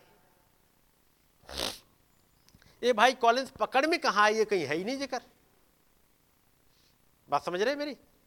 लेकिन ये घटना कहाँ मिलेगी? जब भाई ओबन ने लिखा एक एक चीज़ जान पहचान। कह रहे ये छपी थी घटना उस वाली किताब में, जो मिस्टर गॉडन से छापते थे अपनी। वो, नहीं, हीलिंग के बारे में तो मेरा कुछ है एक किताब। पता नहीं बॉयस ऑफ़ हीलिंग है शायद या कुछ भी है। उस किताब में ये घटना छपी थी, उस मैगजीन में। तब भाई ओबन ने वहाँ से उठाई। तो आपको वो तमाम घटनाएँ मिलेंगी इन किताबों में सुपर नेचुरल में, जो घटी हैं। लेकिन वो लिखी नहीं गई यहाँ पर। उन मैसेज में नबी ने प्रचार नहीं करी है। क्योंकि यदि हर एक के लिए प्रचार करते तो किताबें कितनी बनती? वहाँ टाइम है नहीं, वहाँ तो कहते ने भाई को चंगा कर इस जवान को चंगा कर और आगे बढ़ते चले गए बस एक एक लाइन में। लेकिन उसके पीछे बैकग्राउंड क्या है वो नहीं वहाँ लिखी हुई है। तब भाई और ने उन घटनाओं को जो वहाँ नहीं लिखी है वो उनमें लिखा है।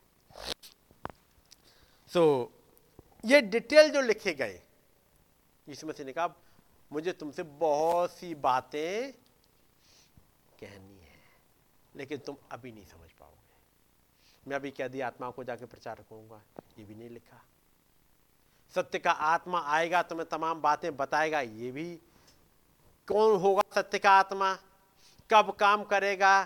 कब आएगा? ये कुछ नहीं बताया। लेकिन कुछ हिंट देते चले गए, ताकि रखेगा। ये उसी टाइप की एक हिंट है। जो घटनाएँ जो प्रभु कर रहे होते हैं, बिलीवर्स के साथ में वो कुछ घटना चूँकि उन्हीं से मतलब है। इसलिए वो उन्हीं के साथ जब समय आता जाता है, तब बताते जाते हैं। चलिए एक घटना को पढ़ लेते हैं, फिर एक दूसरे प्रोस्पेक्ट से पढ़ते हैं। तैतीस आयत मरकुस तेरह तैतीस।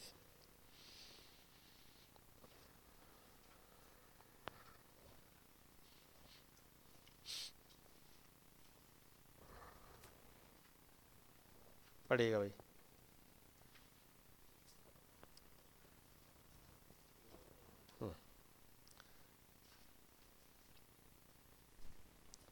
देखो जागते और प्रार्थना करते रहो क्योंकि तुम नहीं जानते कि वो समय कब आएगा जी अब मैं इसी को लेकर चलता हूँ देखो जागते रहो देखते रहो जागते रहो प्रार्थना करते रहो क्योंकि तुम नहीं जानते क्या नहीं जानते हो? कि वो समय कब आएगा? कौन सा वाला? है अब मैं केवल उसी समय की बात जा रहा हूँ। ये समय कौन कौन सा हो सकता है? यहाँ बात तो हो रही है उस समय की जब रैप्चर की घटना है। ठीक है नहीं? दूसरी जगह पढ़ोगे, तुम नहीं जानते कि मनुष्य का पुत्र कब आएगा। हो गई? अब मैं बात कर रहा हूँ, यही मनुष्य का पुत्र आपके पास कब आएगा? आपसे कब मुलाकात करेगा? और कब करेगा? जब तुम नहीं जानते। जब तुम सोचते भी ना हो। पैंतीस सैतीस की पढ़ रहा हूँ। इसलिए जागते रहो, क्योंकि तुम नहीं जानते कि घर का स्वामी कब आएगा।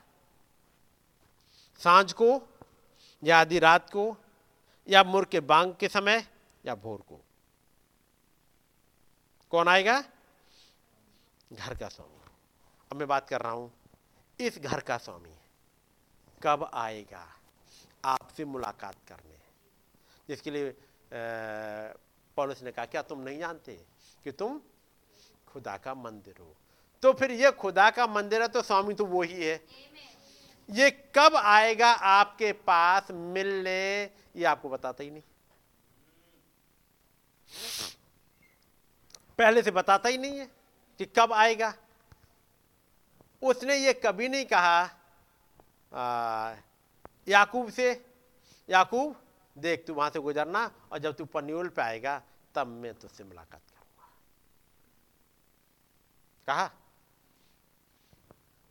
यदि वहाँ पे ऐसे आया होता तो याकूब तो बड़े खुशी खुशी जाते। तुम लोग सब जाओ, आज मैं जा रहा हूँ मिलने के लिए। आज मेरा प्रभु आएगा मेरे पास में।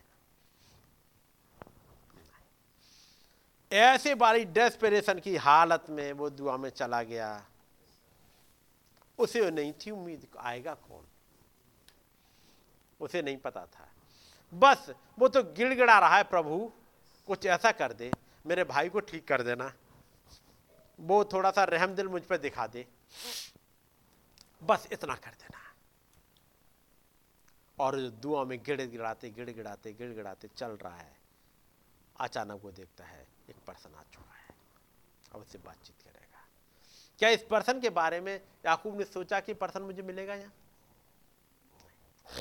तुम नहीं जानते कि घर का स्वामी कब आ जाए। तो एक काम करते रहो। तुम दुआ करते रहो। तुम जागते रहो। इंतज़ार करते रहो। जब भाई ब्राह्मण जाते हैं, माँ, उन्नीस की बात कर रहा हूँ मैं, जब वो कोलोराडो का तूफ़ान रोका गया है जब वो उस पहाड़ों पे गए हैं, उन्हें एक बात मालूम थी, मौसम विभाग ने बताया कि तूफ़ान आएगा और जब आ जाए तो कई दिनों तक नहीं जाता है। ये चेतावनी आ गई थी। भाई ब्रानम ने अपने सारे लोगों को बताया था, भाई, एक चेतावनी है। क्या चलोगे हंटिंग के लिए? उन्होंने कहा, चलते चले गए। तो भाई ब्रानम भी उनके साथ चले गए। ये पता होते हुए कि तूफ़ान बहुत खतरनाक है। फिर भाई ब्रानम फिर समझाया कि जब हम आए तो हैं हंटिंग ट्रिप पे। लेकिन एक बात याद रखना जैसे ही जरासी बर्फ़ गिरे, तुम भाग आना नीचे। क्या उन्हें पता था कि इस वाले ही तूफ़ान में मुलाकात करने आएगा वो क्रिएटर बताया भी नहीं। नहीं बताया। जब वो क्रिएटर वेट कर रहा है कि यहाँ पे तुम आओगे। और उसके बाद जब तूफ़ान आ गया, इतना तेज आया कि हर एक को उतरना है। हर एक को नीचे भागना है, ताकि कोई ना बचे। ऐसे वाले हालात में जब सब उतर आए, और अब वापस भी नहीं लौट सकते, ये वाले, तब एक आवाज़ आती है, वापस लौटो। अब ये वाली आवाज़ के लिए एक तो कान ट्यून हो। नंबर एक, दूसरा दिमाग भी ट्यून हो। फॉलो कर पाओ ये वाली आवाज़ हमेशा उस वाली सोच से विपरीत होती है जो दुनिया की सोच है। हमेशा। हमारी कॉमन सेंस से बिल्कुल परे और हमेशा अपोजिट क्या कोई सोचेगा, अब तूफ़ान में जाओ? हाँ। मुझे याद है, घर की बात बता रहा हूँ। हमारे घर में एक छोटी भैंस थी, भैंस की बच्ची पड़िया बोलते हैं उसे, बीमार हो गई। और बहुत ज़्यादा उसकी वो ख़राब हो गई। तबीयत। पापा जो जानवरों का भी इलाज करते थे। और उनके इलाज का तो ये हाल था पापा का कि बस वहाँ से आकर के किसी ने आकर के अपने गाँव से आकर के उसको वो बताया सिम्टम्स बताए हैं। और पापा नहीं जा पाएँगे तो यहीं से दवाई बता देंगे। और जब सिम्टम आके बताया उन्होंने कहा, ऐसा करो, तुम सीधे घर जाओ, और कुछ नहीं होना है। नहीं भाई जी, बस चले चलते उन्हें कोई फ़ायदा नहीं है। जब हम पहुँचेंगे, तब तक वो जानवर आपको मिलेगा ही नहीं। कई ये लोग पीछे पड़ जाते हैं, नहीं, आप चले चलो। ने कहा, देखो, जा, ले जा रहे हो तो दवाई तो दे ही नहीं पाऊँगा मैं वहाँ पे तो मेरी फ़ीस मुझे दे देना। वैसे फ़ीस नहीं लेते थे, बाकी वैसे तो इलाज किया, जो दवाई का पैसा हुआ, वो ले लिया। अब तो मुझे ज़बरदस्ती ले जा रहे हो, इतने में दूसरे को ही देखा था जिसका जानवर बच सकता था तो तुम फ़ीस रोज दे देना मुझे। फ़ीस फ़ीस कितनी होती थी? बीस रुपया। बीस रुपया उनकी फ़ीस थी। गए साइकिल पे। पहुँचे उनके वहाँ तक। पता लगा जानवर तो चला गया। वो यही बता दे कितनी देर पहले चला गया होगा। वो कहते हैं, यहाँ से तुम चौराहे तक पहुंचोगे, तब तक तो खबर आ जाएगी तुम्हारे पास में। चला गया। अब हमारी ही पड़िया बीमार हो गई। जितना इलाज कर सकते थे कर लिया और तबीयत उसकी बीमारी उसकी बढ़ती गई उसकी पड़िया की। समझ रहे? वही एक होप थी। हाँ, भैंस की जो बच्चा था क्योंकि बच्चा देने वाली थी उसकी तबीयत बहुत ज़्यादा खराब हो गई। अम्मा ने दुआ कर रही थी। और वो सपने में वो देखती हैं यीशु मसीह आए हैं। और आके उन्होंने घर पर सबके हालचाल पूछे। फिर वो पड़ी आए वहाँ पर सपने में देख रही हैं। और जा कर के उस पर हाथ फेरा और कहा कि अब इसे कल से दवाई मत देना, ये ठीक हो गई है। सपना ख़त्म हो गया। सवेरे सवेरे उठी। पापा ने कहा, देखो तो विजय अम्मा वो कैसी है वो? बढ़िया कैसी है? उन्होंने कहा, विजय पापा, दवाई मत देना आप। हमने सपने में देखा, दवाई मत देना आप। वो ठीक हो गई है। एक तरफ़ जो पापा इलाज कर रहे होते हैं, उसकी जानवर की तबीयत इतनी खराब होती जा रही है। ऐसे में कहा जाए दवाई मत देना। क्या कोई लॉजिक है? आप सोचो। ये तमाम बातें हमारे लॉजिक के परे होती हैं। तो उन्होंने कहा, बेजा पापा कोई दवाई नहीं देना। उन्होंने ठीक है। जो दवाई उसके लिए लेके आए तो उठा के फेंक दी। फेंक दी, ये नहीं कि नहीं रखे रहेंगे। फेंक दी, उठा के, खत्म। पढ़िए अपने आप, ठीक हो? जब इतनी तबीयत खराब होती जाए कि मरने के गार पे पहुँच जाए, तब कोई आके कहे, दवाई मत खाना आप दवाई खिलाना नहीं। ठीक हो गई है। ये लॉजिक क्या कहेगा? चलो कोई बात नहीं, एक ये तो रख ही लेते हैं। अब ये रख लेते हैं तो बाद में फिर काम आएगी।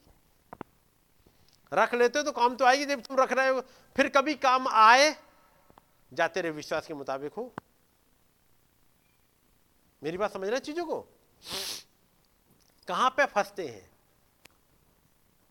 जब खुदा बंदे का चंगे हो गए हो अच्छा ठीक है, रख लेते हैं। पता नहीं कब ज़रूरत पड़ जाए। जा, तेरे विश्वास के मुताबिक हो। तुझे फिर ज़रूरत पड़ने की है, विश्वास। फिर पड़ जाएगी ज़रूरत, फिर खाना।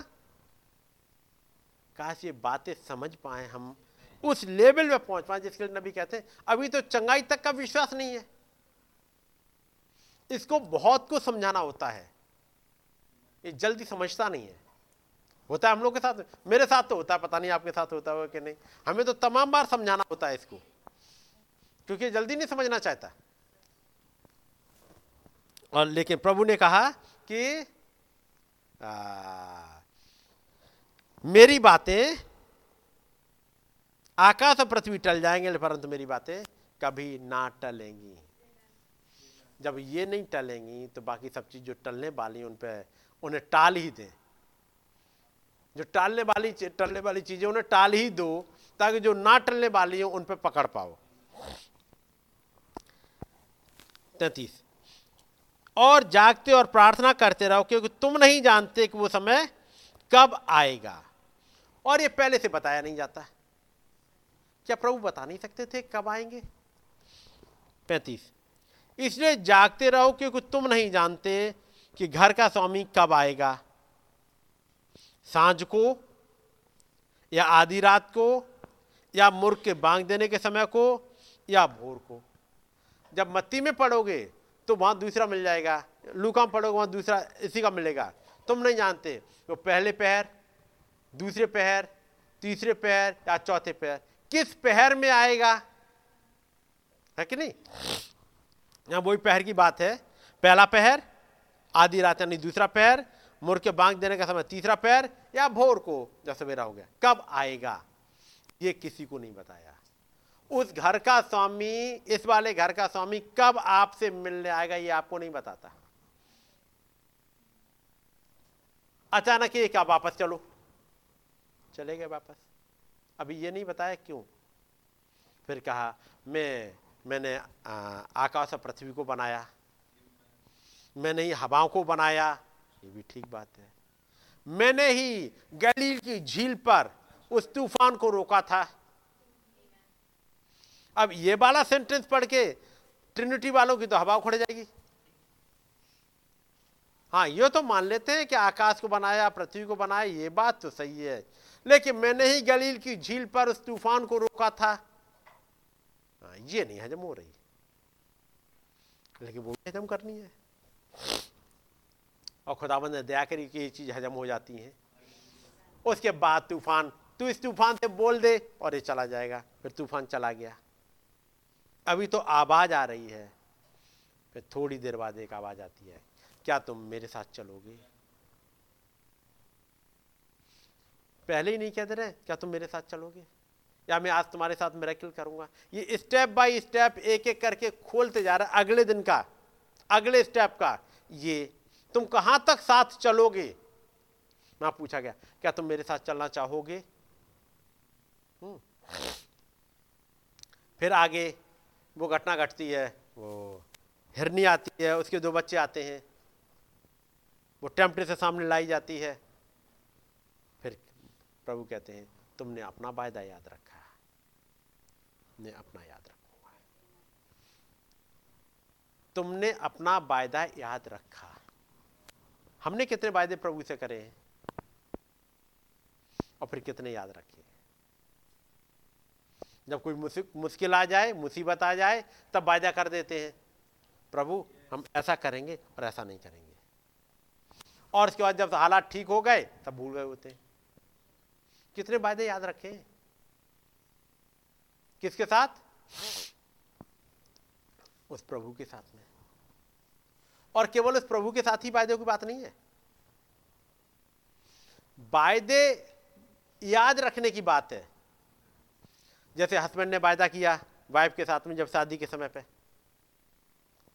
वाइफ ने वायदा किया हस्बैंड से। और एक वायदा है। कुछ दिनों के बाद अब सब कुछ ठीक चलता रहा, फिर घर में झगड़े हुए। अब वायदा भूल गए। और फिर खुदावन से कहो, या कहो, खुदावन, आप वायदा याद रखो। खुदावन क्या कहते हैं? क्या तुम्हें वायदे याद है? वो वायदे खुदावन के सामने करे जाते हैं। होते ऐसे ही? ऐसी ज़िंदगी में निरे वायदे करे जाते हैं। और खुदावन एक एक वायदे के लिए ध्यान रखते हैं। जब बात आती है राहब कहती है, क्या तुम्हें अपना वायदा याद है?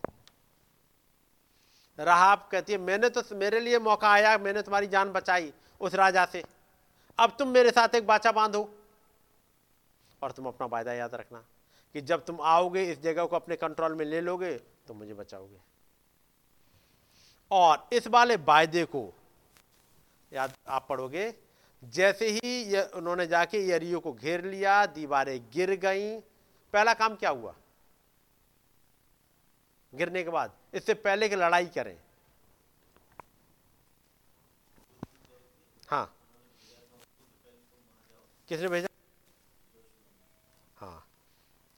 जोशुआ को वायदा याद है। याद रखिएगा।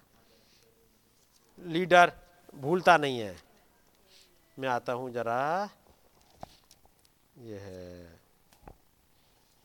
छठा अध्याय। हम्म? छठा अध्याय। दीवार गिर गई। छठा अध्याय उसकी बाईस आयत। तब यहोशु ने उन दोनों पुरुषों से जो उस देश का भेद लेने गए थे, कहा, अपनी शपथ के अनुसार उस वेश्या के घर में जाकर उसको और जो कुछ उसके पास हो, उन्हें भी निकाल ले आओ। तुम जाओ, तुम वायदा दे के आए हो। मैं तुम्हारे वायदे को काट नहीं रहा। जोशिया कह रहा है, मैंने तुम्हें वायदा दी, तुम वायदा करके आए थे, जाओ, लेके आओ। ये वायदा जोशिया ने नहीं करवाया। लेकिन ये दे के आए थे और कह रहे तुम वायदा दे के आए हो तो याद रखो। यानी दूसरे शब्दों में, केवल वायदा खुदावंत के साथ ही नहीं। अपने भाई बहनों के साथ भी आप वायदा कर रहे होते हो। तो जो वायदा अपने भाई बहनों के साथ किया है, फिर उसे याद रखो। जी? जी। मुश्किल में हो, कैसे हालात में हो, इससे मतलब नहीं है। नहीं उस समय की बात थी, जब आप फंस गए थे तो थोड़ा सा दांव चले आए थे। माँ यरूहो में उस दिन फंस गए थे, और वहाँ राजा ने आके पूछा तो उसने बता दिया था तो थोड़ा सा दांव हम भी चलाए कि चिंता मत करो, हम जब आएँगे, लेकिन हम नहीं चाहते वो लड़की रहा हमारे यहाँ, हम में से किसी के साथ जुड़े। वो जो गया योद्धा, उस योद्धा का नाम क्या था? सलमोन। ये केवल वायदा ही नहीं करेगा। केवल वायदा करके नहीं आया। बाद में कोई कहे, अब मेरे बता नहीं, मैंने वायदा तो कर दिया, लेकिन अब बाद में बेजती बहुत होगी सब कहेंगे, किससे शादी कर ली उसने? किससे करी है शादी? जैसे एक है, दो बुज़ुर्ग बैठे हुए हैं। कहा, तूने किससे काली कलूटी से शादी कर ली? दो बुज़ुर्ग बैठे बैठे बात कर रहे हैं। ये इथोपियन लड़की से शादी कर ली तूने। लेकिन चूँकि उस समय तो उसने ही जान बचाई थी। उस समय वहाँ पानी उसने ही पिलाया था। है कि नहीं? और मूसा ने वायदा कर लिया तो अब वो उस उम्र में आ गया। अब इसको हटा दे, छोड़ देते हैं। उसको वहीं रहने देते हैं मिध्यान में। अब यहाँ पर दूसरी कर लेते हैं। होता नहीं तमाम लोगों के यहाँ? जब बचपन में शादी हो गई, गाँव की लड़की थी, वहीं शादी हो गई, अब आ गए सिटी में कहीं अच्छी पोस्ट पे आ गए। अब उसको लाएँगे तो लोग जाने क्या कहेंगे? तो फिर यहाँ पे दूसरी कर लेते, उसे वहीं रहने देते। ये वायदे याद रहने हर एक इंडिविजुअल के लिए बहुत ज़रूरी है। तब यहूसी उन दोनों पुरुषों को जो उस देश का भेज लेने गए थे कहा, अपनी शपथ के अनुसार उस वेश्या के घर में जाकर उसको और जो कुछ उसके पास है उन्हें निकाल ले आओ। तब वे दोनों जवान भेज दिए भीतर जाकर राहाब को और उसके माता पिता भाइयों और उन सबको जो उसके यहाँ रहते थे, वरन उनके सब कुटुंबियों को भी निकाल लाए और इसराइल की छावनी से बाहर बैठा दिया, ताकि ये सब बचा लिए जाए और बचा लिए गए। क्योंकि उस महान खुदाबंद ने वायदा कर दिया था इससे हमारी ऐसी हालात देखने के बाद भी उसने दूत भेजे इस युग में। क्या हम बचने लायक थे? लेकिन खुदाबंद ने सातवां दूत भेजा। जाओ और इन्हें निकाल ले आओ। कुछ इंडिया में भी रहते हैं। वो दूत वहाँ से एक रोशनी दिखा रहा है कि जाओ, उन्हें निकाल के ले आओ, क्योंकि ये खुद नहीं निकलेंगे। लेकिन मैंने वायदा कर दिया है। मैंने इनके नाम को लिख लिया है। इसलिए वो महान खुदाबंद एक दूत को स्पेशली भेज रहे हैं। और जब वो दूत का चला गया और मैं और आप तो आए नहीं टाइम पे, तब फिर खुदाबंद ने फिर कुछ और को उठाया ताकि मुझे और आपको बचा ले। वो खुदाबंद तो अपना वायदा नहीं भूल। हमारे लिए। तो हमारा और आपका क्या हो? याद रखिए, वो वायदा भूला नहीं।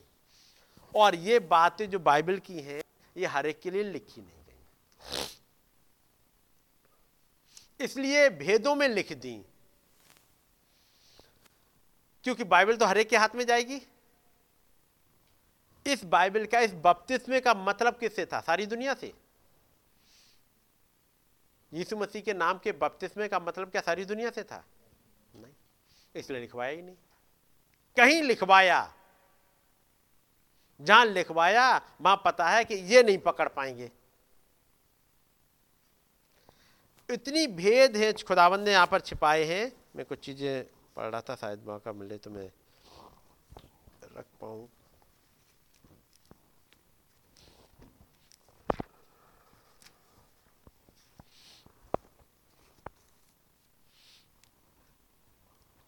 खुदावंत को पता है कि ये सारी इंफॉर्मेशन जो बाइबल में लिखी है बाइबल में लिखी हुई, वो इरेलीवेंट है बाकियों के लिए। इरेलीवेंट मतलब? इंफॉर्मेशन तो है, लेकिन उन्हें उससे ज़्यादा मतलब है नहीं। लेकिन केवल और केवल ब्राइड के लिए है। ब्राइड के लिए तो इसका मतलब है, बाकी के लिए इसका कोई मतलब है ही नहीं। तो कई एक इंफॉर्मेशन हर एक को दी ही नहीं जाती है। जैसे एयरपोर्ट की बात हो एयरपोर्ट पर जब लोग जा रहे हैं तो जब छोड़ने जा रहे हैं, उन सब के लिए वो तमाम इंफॉर्मेशन की ज़रूरत ही नहीं है। जो फ़्लाइट पकड़ने जाते हैं और जो छोड़ने जाते हैं। अब मैं दोनों की बात कर रहा हूँ। जो छोड़ने जाते हैं और जो जाके बैठेंगे। कितनों को पता है कि फ़्लाइट कौन से वाले गेट से निकलेगी? जो बाहर छोड़ने गए, टिकट पर नहीं लिखा होता क्या? टिकट पर गेट नंबर नहीं होता। टिकट पे बस ये है कि आपकी बुकिंग हो गई है। कि नहीं? बुकिंग है, सीट नंबर भी नहीं मिलता तब तक। फिर जब समय आता है कि अब सीट नंबर दिया जाए तो एक दिन पहले चेक इन ताकि अब पता है कि कंफर्म है कि ये जाएँगे ही। एक दिन पहले सीट नंबर दे दिया गया। सीट नंबर तो मिल गया। लेकिन गेट नंबर क्या है? ये कोई खबर मिलती है? अब वहाँ पर कई एक जगह चेकिंग हुई। पहले I card ticket I card ticket I card ticket. ये चलते चलते कई एक जगह से गुजरते गुजरते जब सब कुछ सिक्योरिटी चेक के पास से गुजर रहे होते हैं बोर्डिंग पास मिल रहा है जब। बोर्डिंग पास में मिलेगा गेट नंबर ये है। है ना? गेट नंबर ये है आ, क्या एक ही गेट? आप ट्रेन से तो गए ही है। हम्म। किसी की टिकट में प्लेटफॉर्म नंबर लिखा होता है। टिकट, सीट नंबर ये, गाड़ी नंबर ये और प्लेटफॉर्म नंबर ये। ये चीज़ एक इंफॉर्मेशन अभी भी छिपी हुई है कि प्लेटफॉर्म नंबर कौन सा है। ये कब पता लगेगा? घर पे बैठे बैठे? नहीं। जब आप स्टेशन पर पहुँच गए, आप पहुँच गए प्लेटफॉर्म नंबर एक पे। आराम से बैठे हैं। गाड़ी आएगी, गाड़ी थोड़ी सी लेट है। कोई बात नहीं, गाड़ी लेट हो रही है। और जब अचानक अनाउंस हुआ, आप सारा सामान लेकर के बैठे हो प्लेटफॉर्म नंबर एक पे अचानक अनाउंस होता है, गाड़ी नंबर गाड़ी प्लेटफॉर्म नंबर छह पे आएगी। अब जो छह पे आएगी, अब आप एक पे बैठे हो, भाई टिकट मेरे पास कंफर्म है। कंफर्म टिकट है मेरे पास। और सीट नंबर भी मेरी है, गाड़ी नंबर मेरे पास है, मैं अब यहीं बैठा रहूँगा। मेरा काम था स्टेशन तक आ जाना, मैं स्टेशन तक तो आ गया, मैं तो आके प्लेटफॉर्म पे ही बैठ गया। अब इतनी तो ज़िम्मेदारी टीटी की बनती ही है, या ड्राइवर की, कि मुझे ढूंढ के यहाँ से लेके जाए और बिठाए, कि भाई साहब, आपने पैसा खर्च किया है, टिकट लिया है, आप आके बैठे। ऐसा होता है? आपको लेके नहीं, आपने पैसा तो खर्च किया है तो आपको बैठाएगा नहीं क्या टिकट वहाँ पर? उसके लिए किसको अलर्ट होना पड़ेगा? तो केवल टिकट कंफर्म हो जाना ही ज़रूरी नहीं है। जब पढ़े take you heed watch and pray की बात कर रहा हूँ मैं। केवल टिकट कंफर्म हो जाने ही कंफर्म नहीं है। आपको कंटिन्यू स्टेप बाय स्टेप समझाता जाए उस बारे स्टेप पर बढ़ते जाना है। हाँ टिकट कंफर्म हो गया थैंक गॉड टिकट कंफर्म। बस, अब तो हम जा ही रहे हैं। आगे का? अलर्ट कब तक रहना है? जब तक चले ना जाए। नहीं तो आप बैठ गए जाके प्लेटफॉर्म पे और बस सामान लेकर के कंफर्म टिकट को गाड़ी चली जाती है। और फिर पैसा भी वापस नहीं होता है। गाड़ी चली भी गई और पैसा भी वापस नहीं होता। अब बैठे रहो। सीट तो हमारी थी। आप गए नहीं, किसी और को दे दी जाएगी। सीट खाली नहीं जाएगी, सीट पर कोई ना कोई और आ जाएगा। आप नहीं थे, आप इतने वो थे, कहूँगा वो हीरो कि बस आपने सोचा प्लेटफॉर्म पे आ गए, अब हमसे हमको आए, उठाए, बैठाए। ऐसा होता है? ऐसे ही गाड़ियाँ छूट जाती हैं कई एक की। एक बार की बात है जब हम लोग पुणे जा रहे थे, हम लोग गए इलाहाबाद एयरपोर्ट पे, और जाके बैठ गए। अभी नवंबर की, नवंबर, दिसंबर की बात थी। बैठे हुए हैं।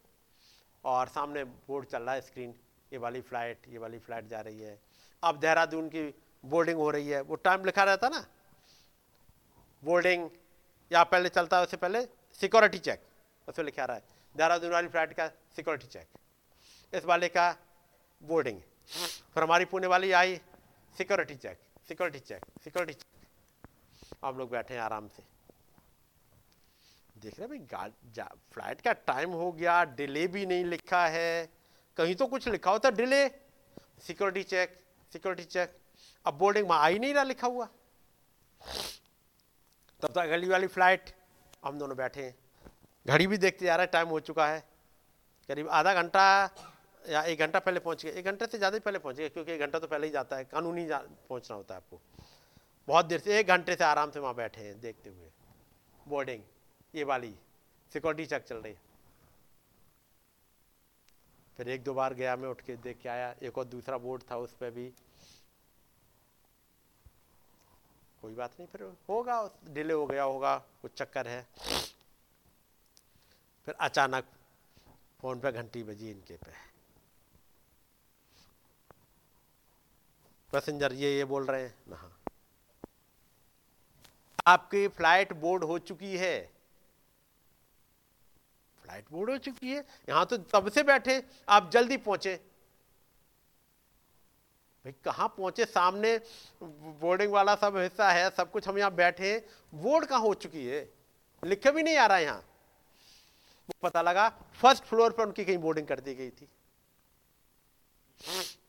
और चूँकि इतने अनाउंसमेंट होते रहे, हो सकता कहीं अनाउंसमेंट हो गया होगा कि जो पुणे वाली फ़्लाइट है, उसकी बोर्डिंग गेट नंबर चार चार शायद मेरे विचार से। गेट नंबर फोर से होगी। गेट नंबर एक के सामने हम बैठे हैं। गेट नंबर दो भी नीचे है। गेट नंबर तीन और चार ऊपर थे। पता है, गेट नंबर चार पे जल्दी पहुँचे।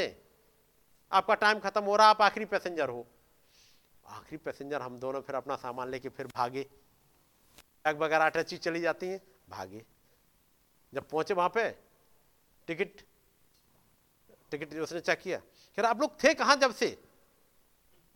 मैंने कहा, हम तो जब से कब के आके बैठे आप देखो चेक में कब से अब आ चुके बैठे वहाँ पे कोई है नहीं अनाउंसमेंट कह रहे अनाउंसमेंट किया गया था।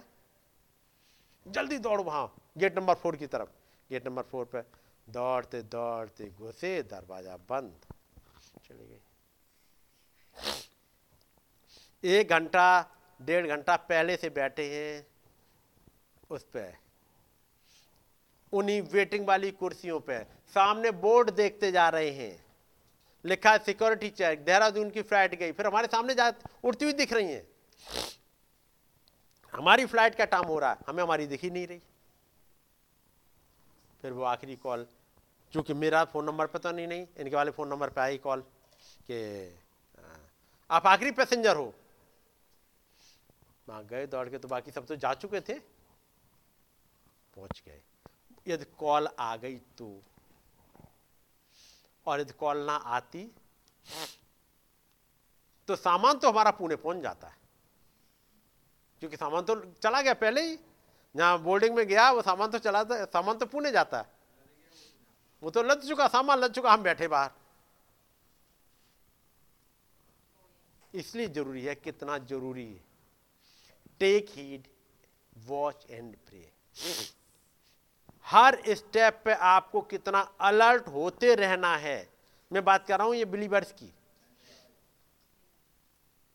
आप टिकट मिल गया, अब तो मैसेज में आ गए बपतिस्मा ले लिया, अब तो हम आते ही मीटिंग में। अब अब क्या हम तो घर से आके ले जाएगा कोई?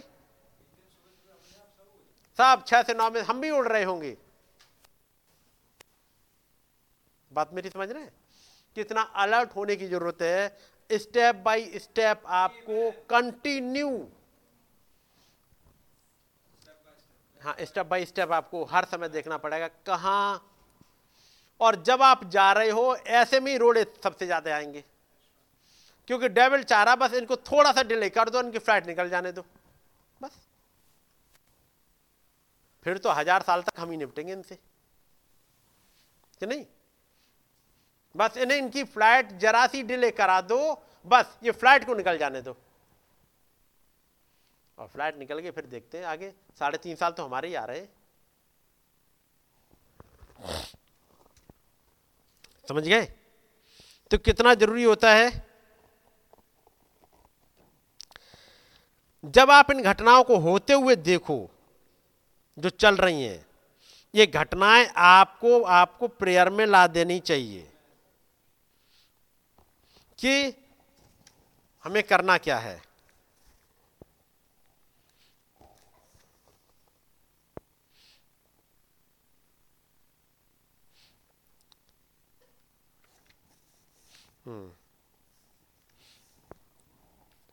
अब यहाँ पर जिसके बारे में हम पढ़ रहे थे हम्म, मरकुस में जरा निकालना।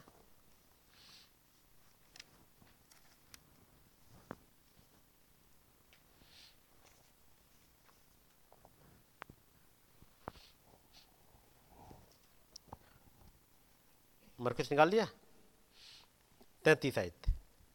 इसलिए जागते रहो क्योंकि तुम नहीं जानते कि घर का स्वामी कब आएगा। साँझ को या आधी रात को या मुर्ग के बांग देने के समय या भोर को। तुम नहीं जानते कि घर का स्वामी कब आएगा। जरा चौतीस आयत। यह उस मनुष्य की सी दशा है जो परदेश जाते समय अपना घर छोड़ जाए और अपने दासों को अधिकार दे और हर एक को उसका काम बता दे और द्वारपाल को जागते रहने की आज्ञा दी। जी, यहाँ क्या कह रहे यह उस मनुष्य की सी दशा है। उसमें एक आयत, एक हिस्सा खाई गए। आयत नहीं, एक हिस्सा खा गए। वो क्या खा गए? For the son of man is इसका ट्रांसलेशन वहाँ हिंदी में नहीं है। है कि नहीं? इसका नहीं है। For the son of man is as a man taking a far journey far journey who left his house जिसने अपना घर छोड़ दिया, मनुष्य का पुत्र जिसने अपना घर छोड़ दिया, ताकि और अधिकार पाए, इसलिए अपने अधिकारों को, अपने सर्वेंट्स को दे गया है। ताकि वो देखभाल करते रहे, निगरानी करते रहे, अगली आयत।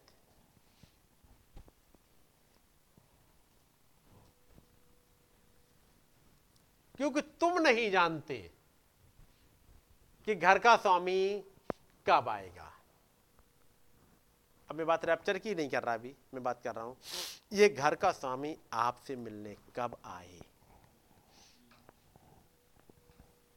सुबह आ जाएगा संडे की मीटिंग में आ जाएगा थर्सडे की मीटिंग में आ जाएगा, आपकी पर्सनल प्रेयर में आ जाएगा, आप जब मुश्किल में कहीं ऑफ़िस में बैठे हो, तब आ जाएगा। जब किसी बीमारी के बिस्तर पर पड़े तब आ जाएगा आपको नहीं पता है।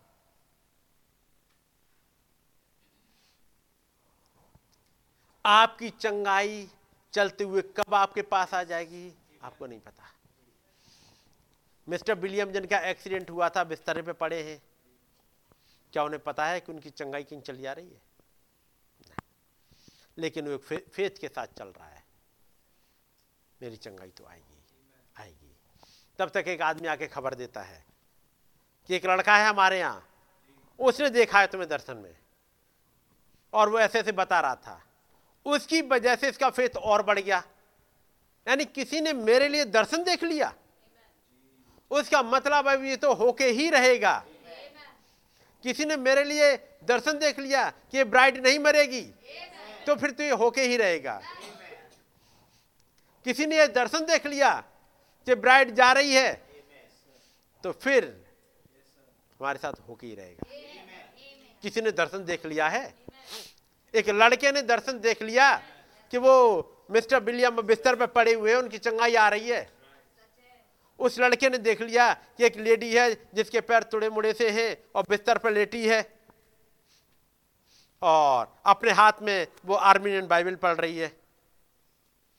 एक लड़के ने दर्शन में देख लिया। पढ़ा होगा। और इसके बाद जाता है ऊपर, कि पानी सही तरह से सही बंद हुआ है कि सही घर का नहीं, वहाँ देखता है। और वहाँ एक लेडी जो बाइबल पढ़ रही है। जब भाई ब्रानम खटखटाते हैं तो आता कौन है मिलने के लिए? उनकी लड़की। सत्रह साल की है, जो पूरी तरह से दुनिया की है। पूरी तरह से दुनिया की है। और जब भाई ब्रानम जाके वो बात कर रहे होते हैं, उस लेडी से कि क्या तुम खुदा पे विश्वास करती हो? उन्हें हाँ। उसके पास विश्वास कैसे आया था? क्योंकि एक दिन एक खबर पहले पहुँच गई। एक दिन एक खबर पहले पहुँच गई है कि ये जॉर्जी कॉटर की बात से, जॉर्जी कॉटर है या वो कोई या, मा, या माजी मार्गन की बात है कुछ? कोई है जिसमें से? किसी की एक खबर उन्होंने पढ़ ली है कि ये चंगी हो गई है तो मैं भी हो सकती हूँ। पढ़ा है आपने? नाम में भूल रहा हूँ किसकी खबर पढ़ ली थी। लेकिन एक खबर पढ़ ली जिसने उसके फेत को बढ़ा दिया। फिर अचानक पूछती अच्छा लड़के ये बताओ तुम्हारा नाम क्या है? क्योंकि अखबार में तो खबर पड़ी है, है? हो सकता है मैरिज की चंगाई पढ़ ली हो। कैसा, ऐसा हुआ? अरे, लड़के, तुम्हारा नाम क्या है? तो कह रहे, मेरा नाम विलियम रैनम है। तुम ही तो वो लड़के हो। उसे नहीं पता था कि उसकी चंगाई कब उसके घर पर चलती हुई आएगी। पहले एक अखबार के कटिंग के रूप में, थोड़े समय के बाद, अगले दिन दो पैरों पर चलते हुए। जैसे मिस्टर मैरिड की चंगाई, पहले एक आदमी के पास से होती हुई मैसेज पहुँचा और अगले दिन वो पर्सन पहुँच गया। ये कौन जा रहा था? उस पर्सन की चंगाई, उसके घर तक।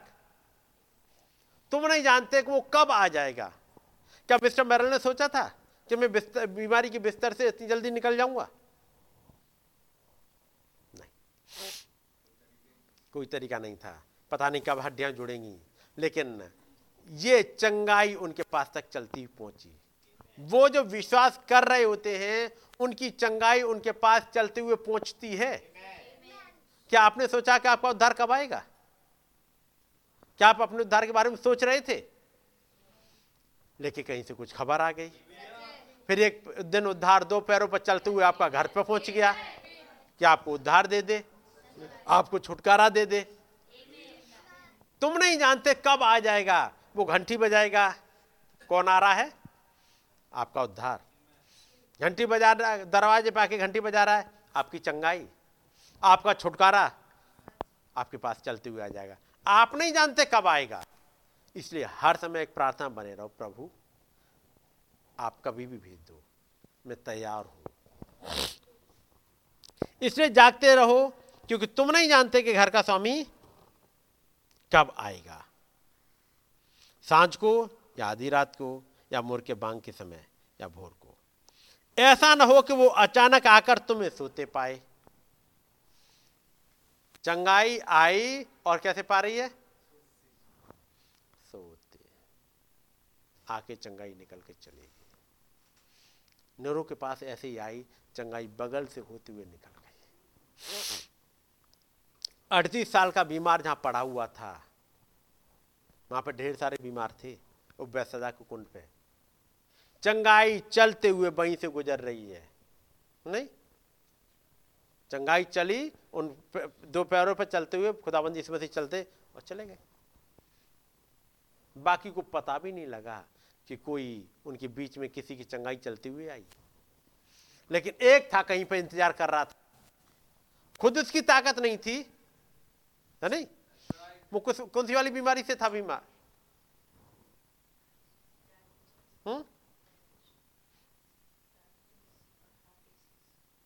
वो जो अड़तीस साल वाला था, वो कौन सी वाली बीमारी से पीड़ित था? पढ़ा बाइबल में कहीं?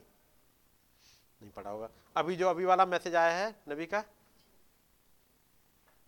इसी में तो दिया है नबी ने। बताया कौन सी वाली बीमारी से पीड़ित था?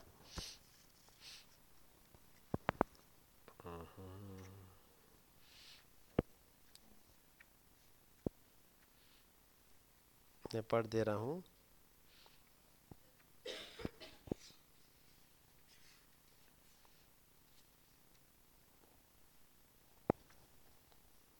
मैंने शायद पिछली बार पढ़वाया भी था।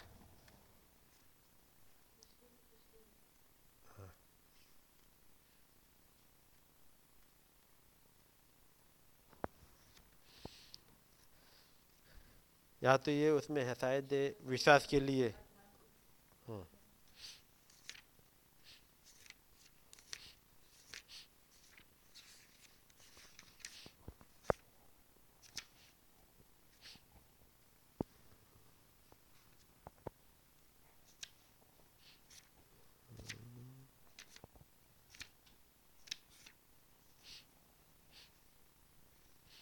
ये तो पता है राइट पेज पे है।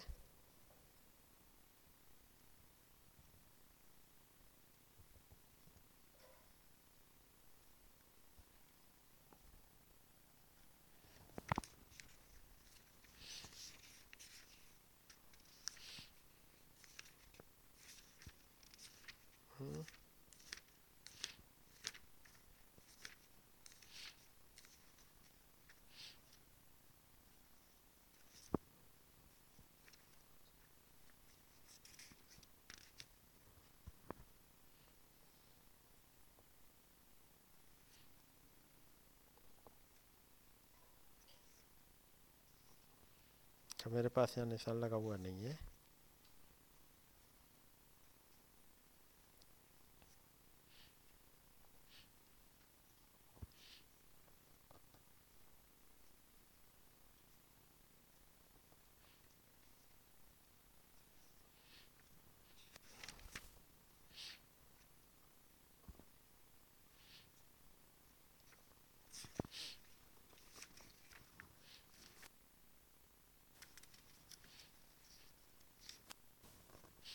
अच्छा मुझे अपनी किताब ले आए होता तो शायद आसान होता।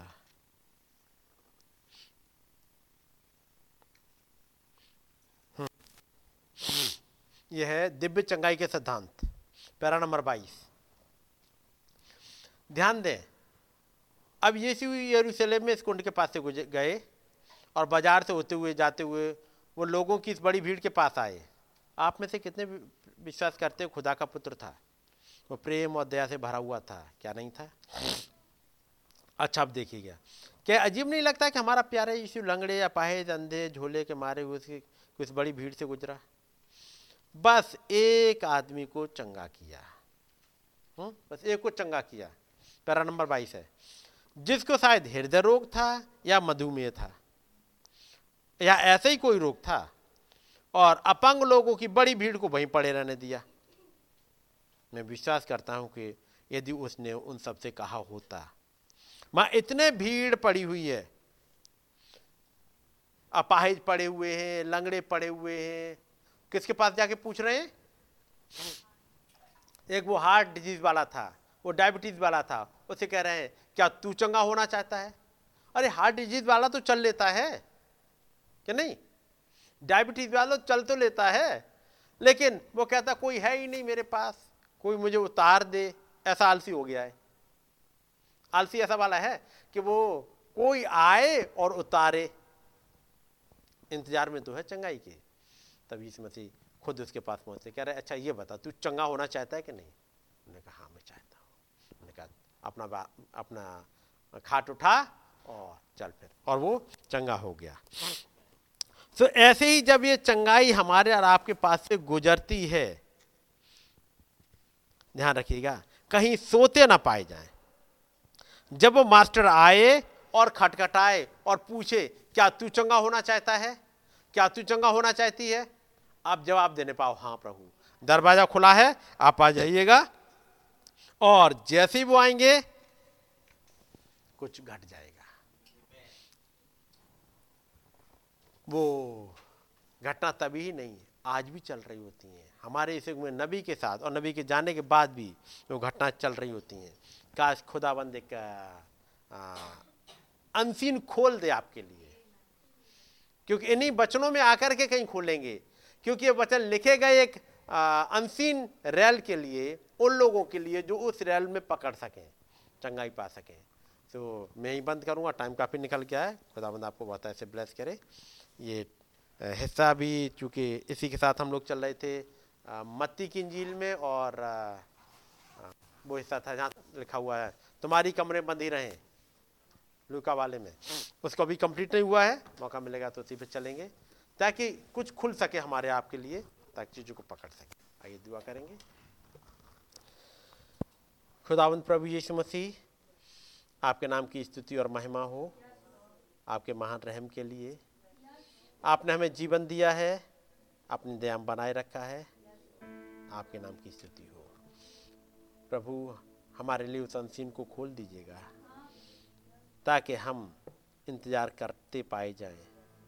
चाहे आप पहले पहर में आए, चाहे दूसरे, चाहे तीसरे, चाहे चौथे, हम आपकी प्रेजेंस को समझ पाए, हम आपके साथ चल पाए। हमें उठा लीजिएगा प्रभु। हम अपने आप को तो इस लायक नहीं पाते हमारे पास इतनी ताकत नहीं है कि जब आप पानी हिलाएँ तो हम खुद कूद पाएँ। लेकिन प्रभु आपका धन्यवाद हो, इस युग में तो आप खुद ही चलते हुए आ गए ताकि हमें चंगाई दे दें। हमारी मदद करिएगा हम इतने ढीले ना हो जाए। हम ऐसे सोते ना रह जाएँ कि जब आप पुल्लाएँ आप पुकारें, आप हमारी चंगाई दें, हम ले ना पाएँ। हमारी मदद करिएगा प्रभु। सारा आदर, सारी महिमा आपको मिले। हमारी विनती को उसने कबूल प्रभु यीशु मसीह के नाम में। जबकि मौका होगा, हम लोग अपनी ऑफरिंग को लेकर के आएँगे ये गीत को गाएँगे। बेटा, बंद कर देना है।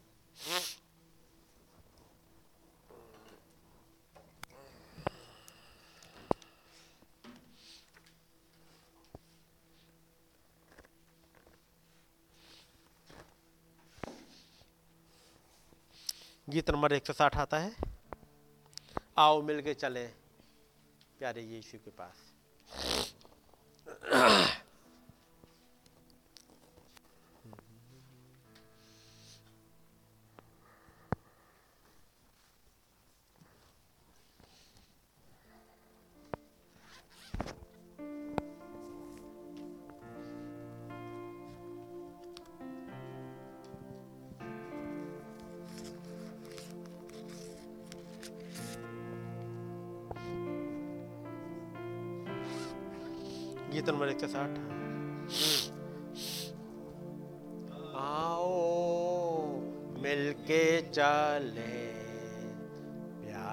प्यारे यीशु के पास।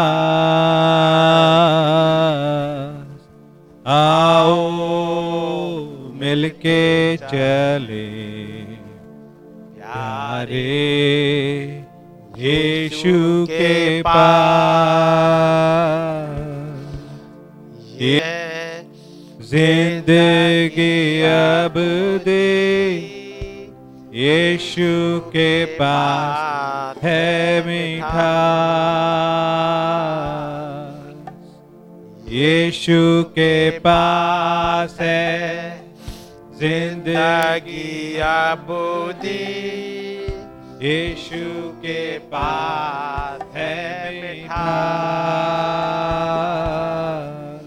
आओ मिलके चले प्यारे यीशु के पास।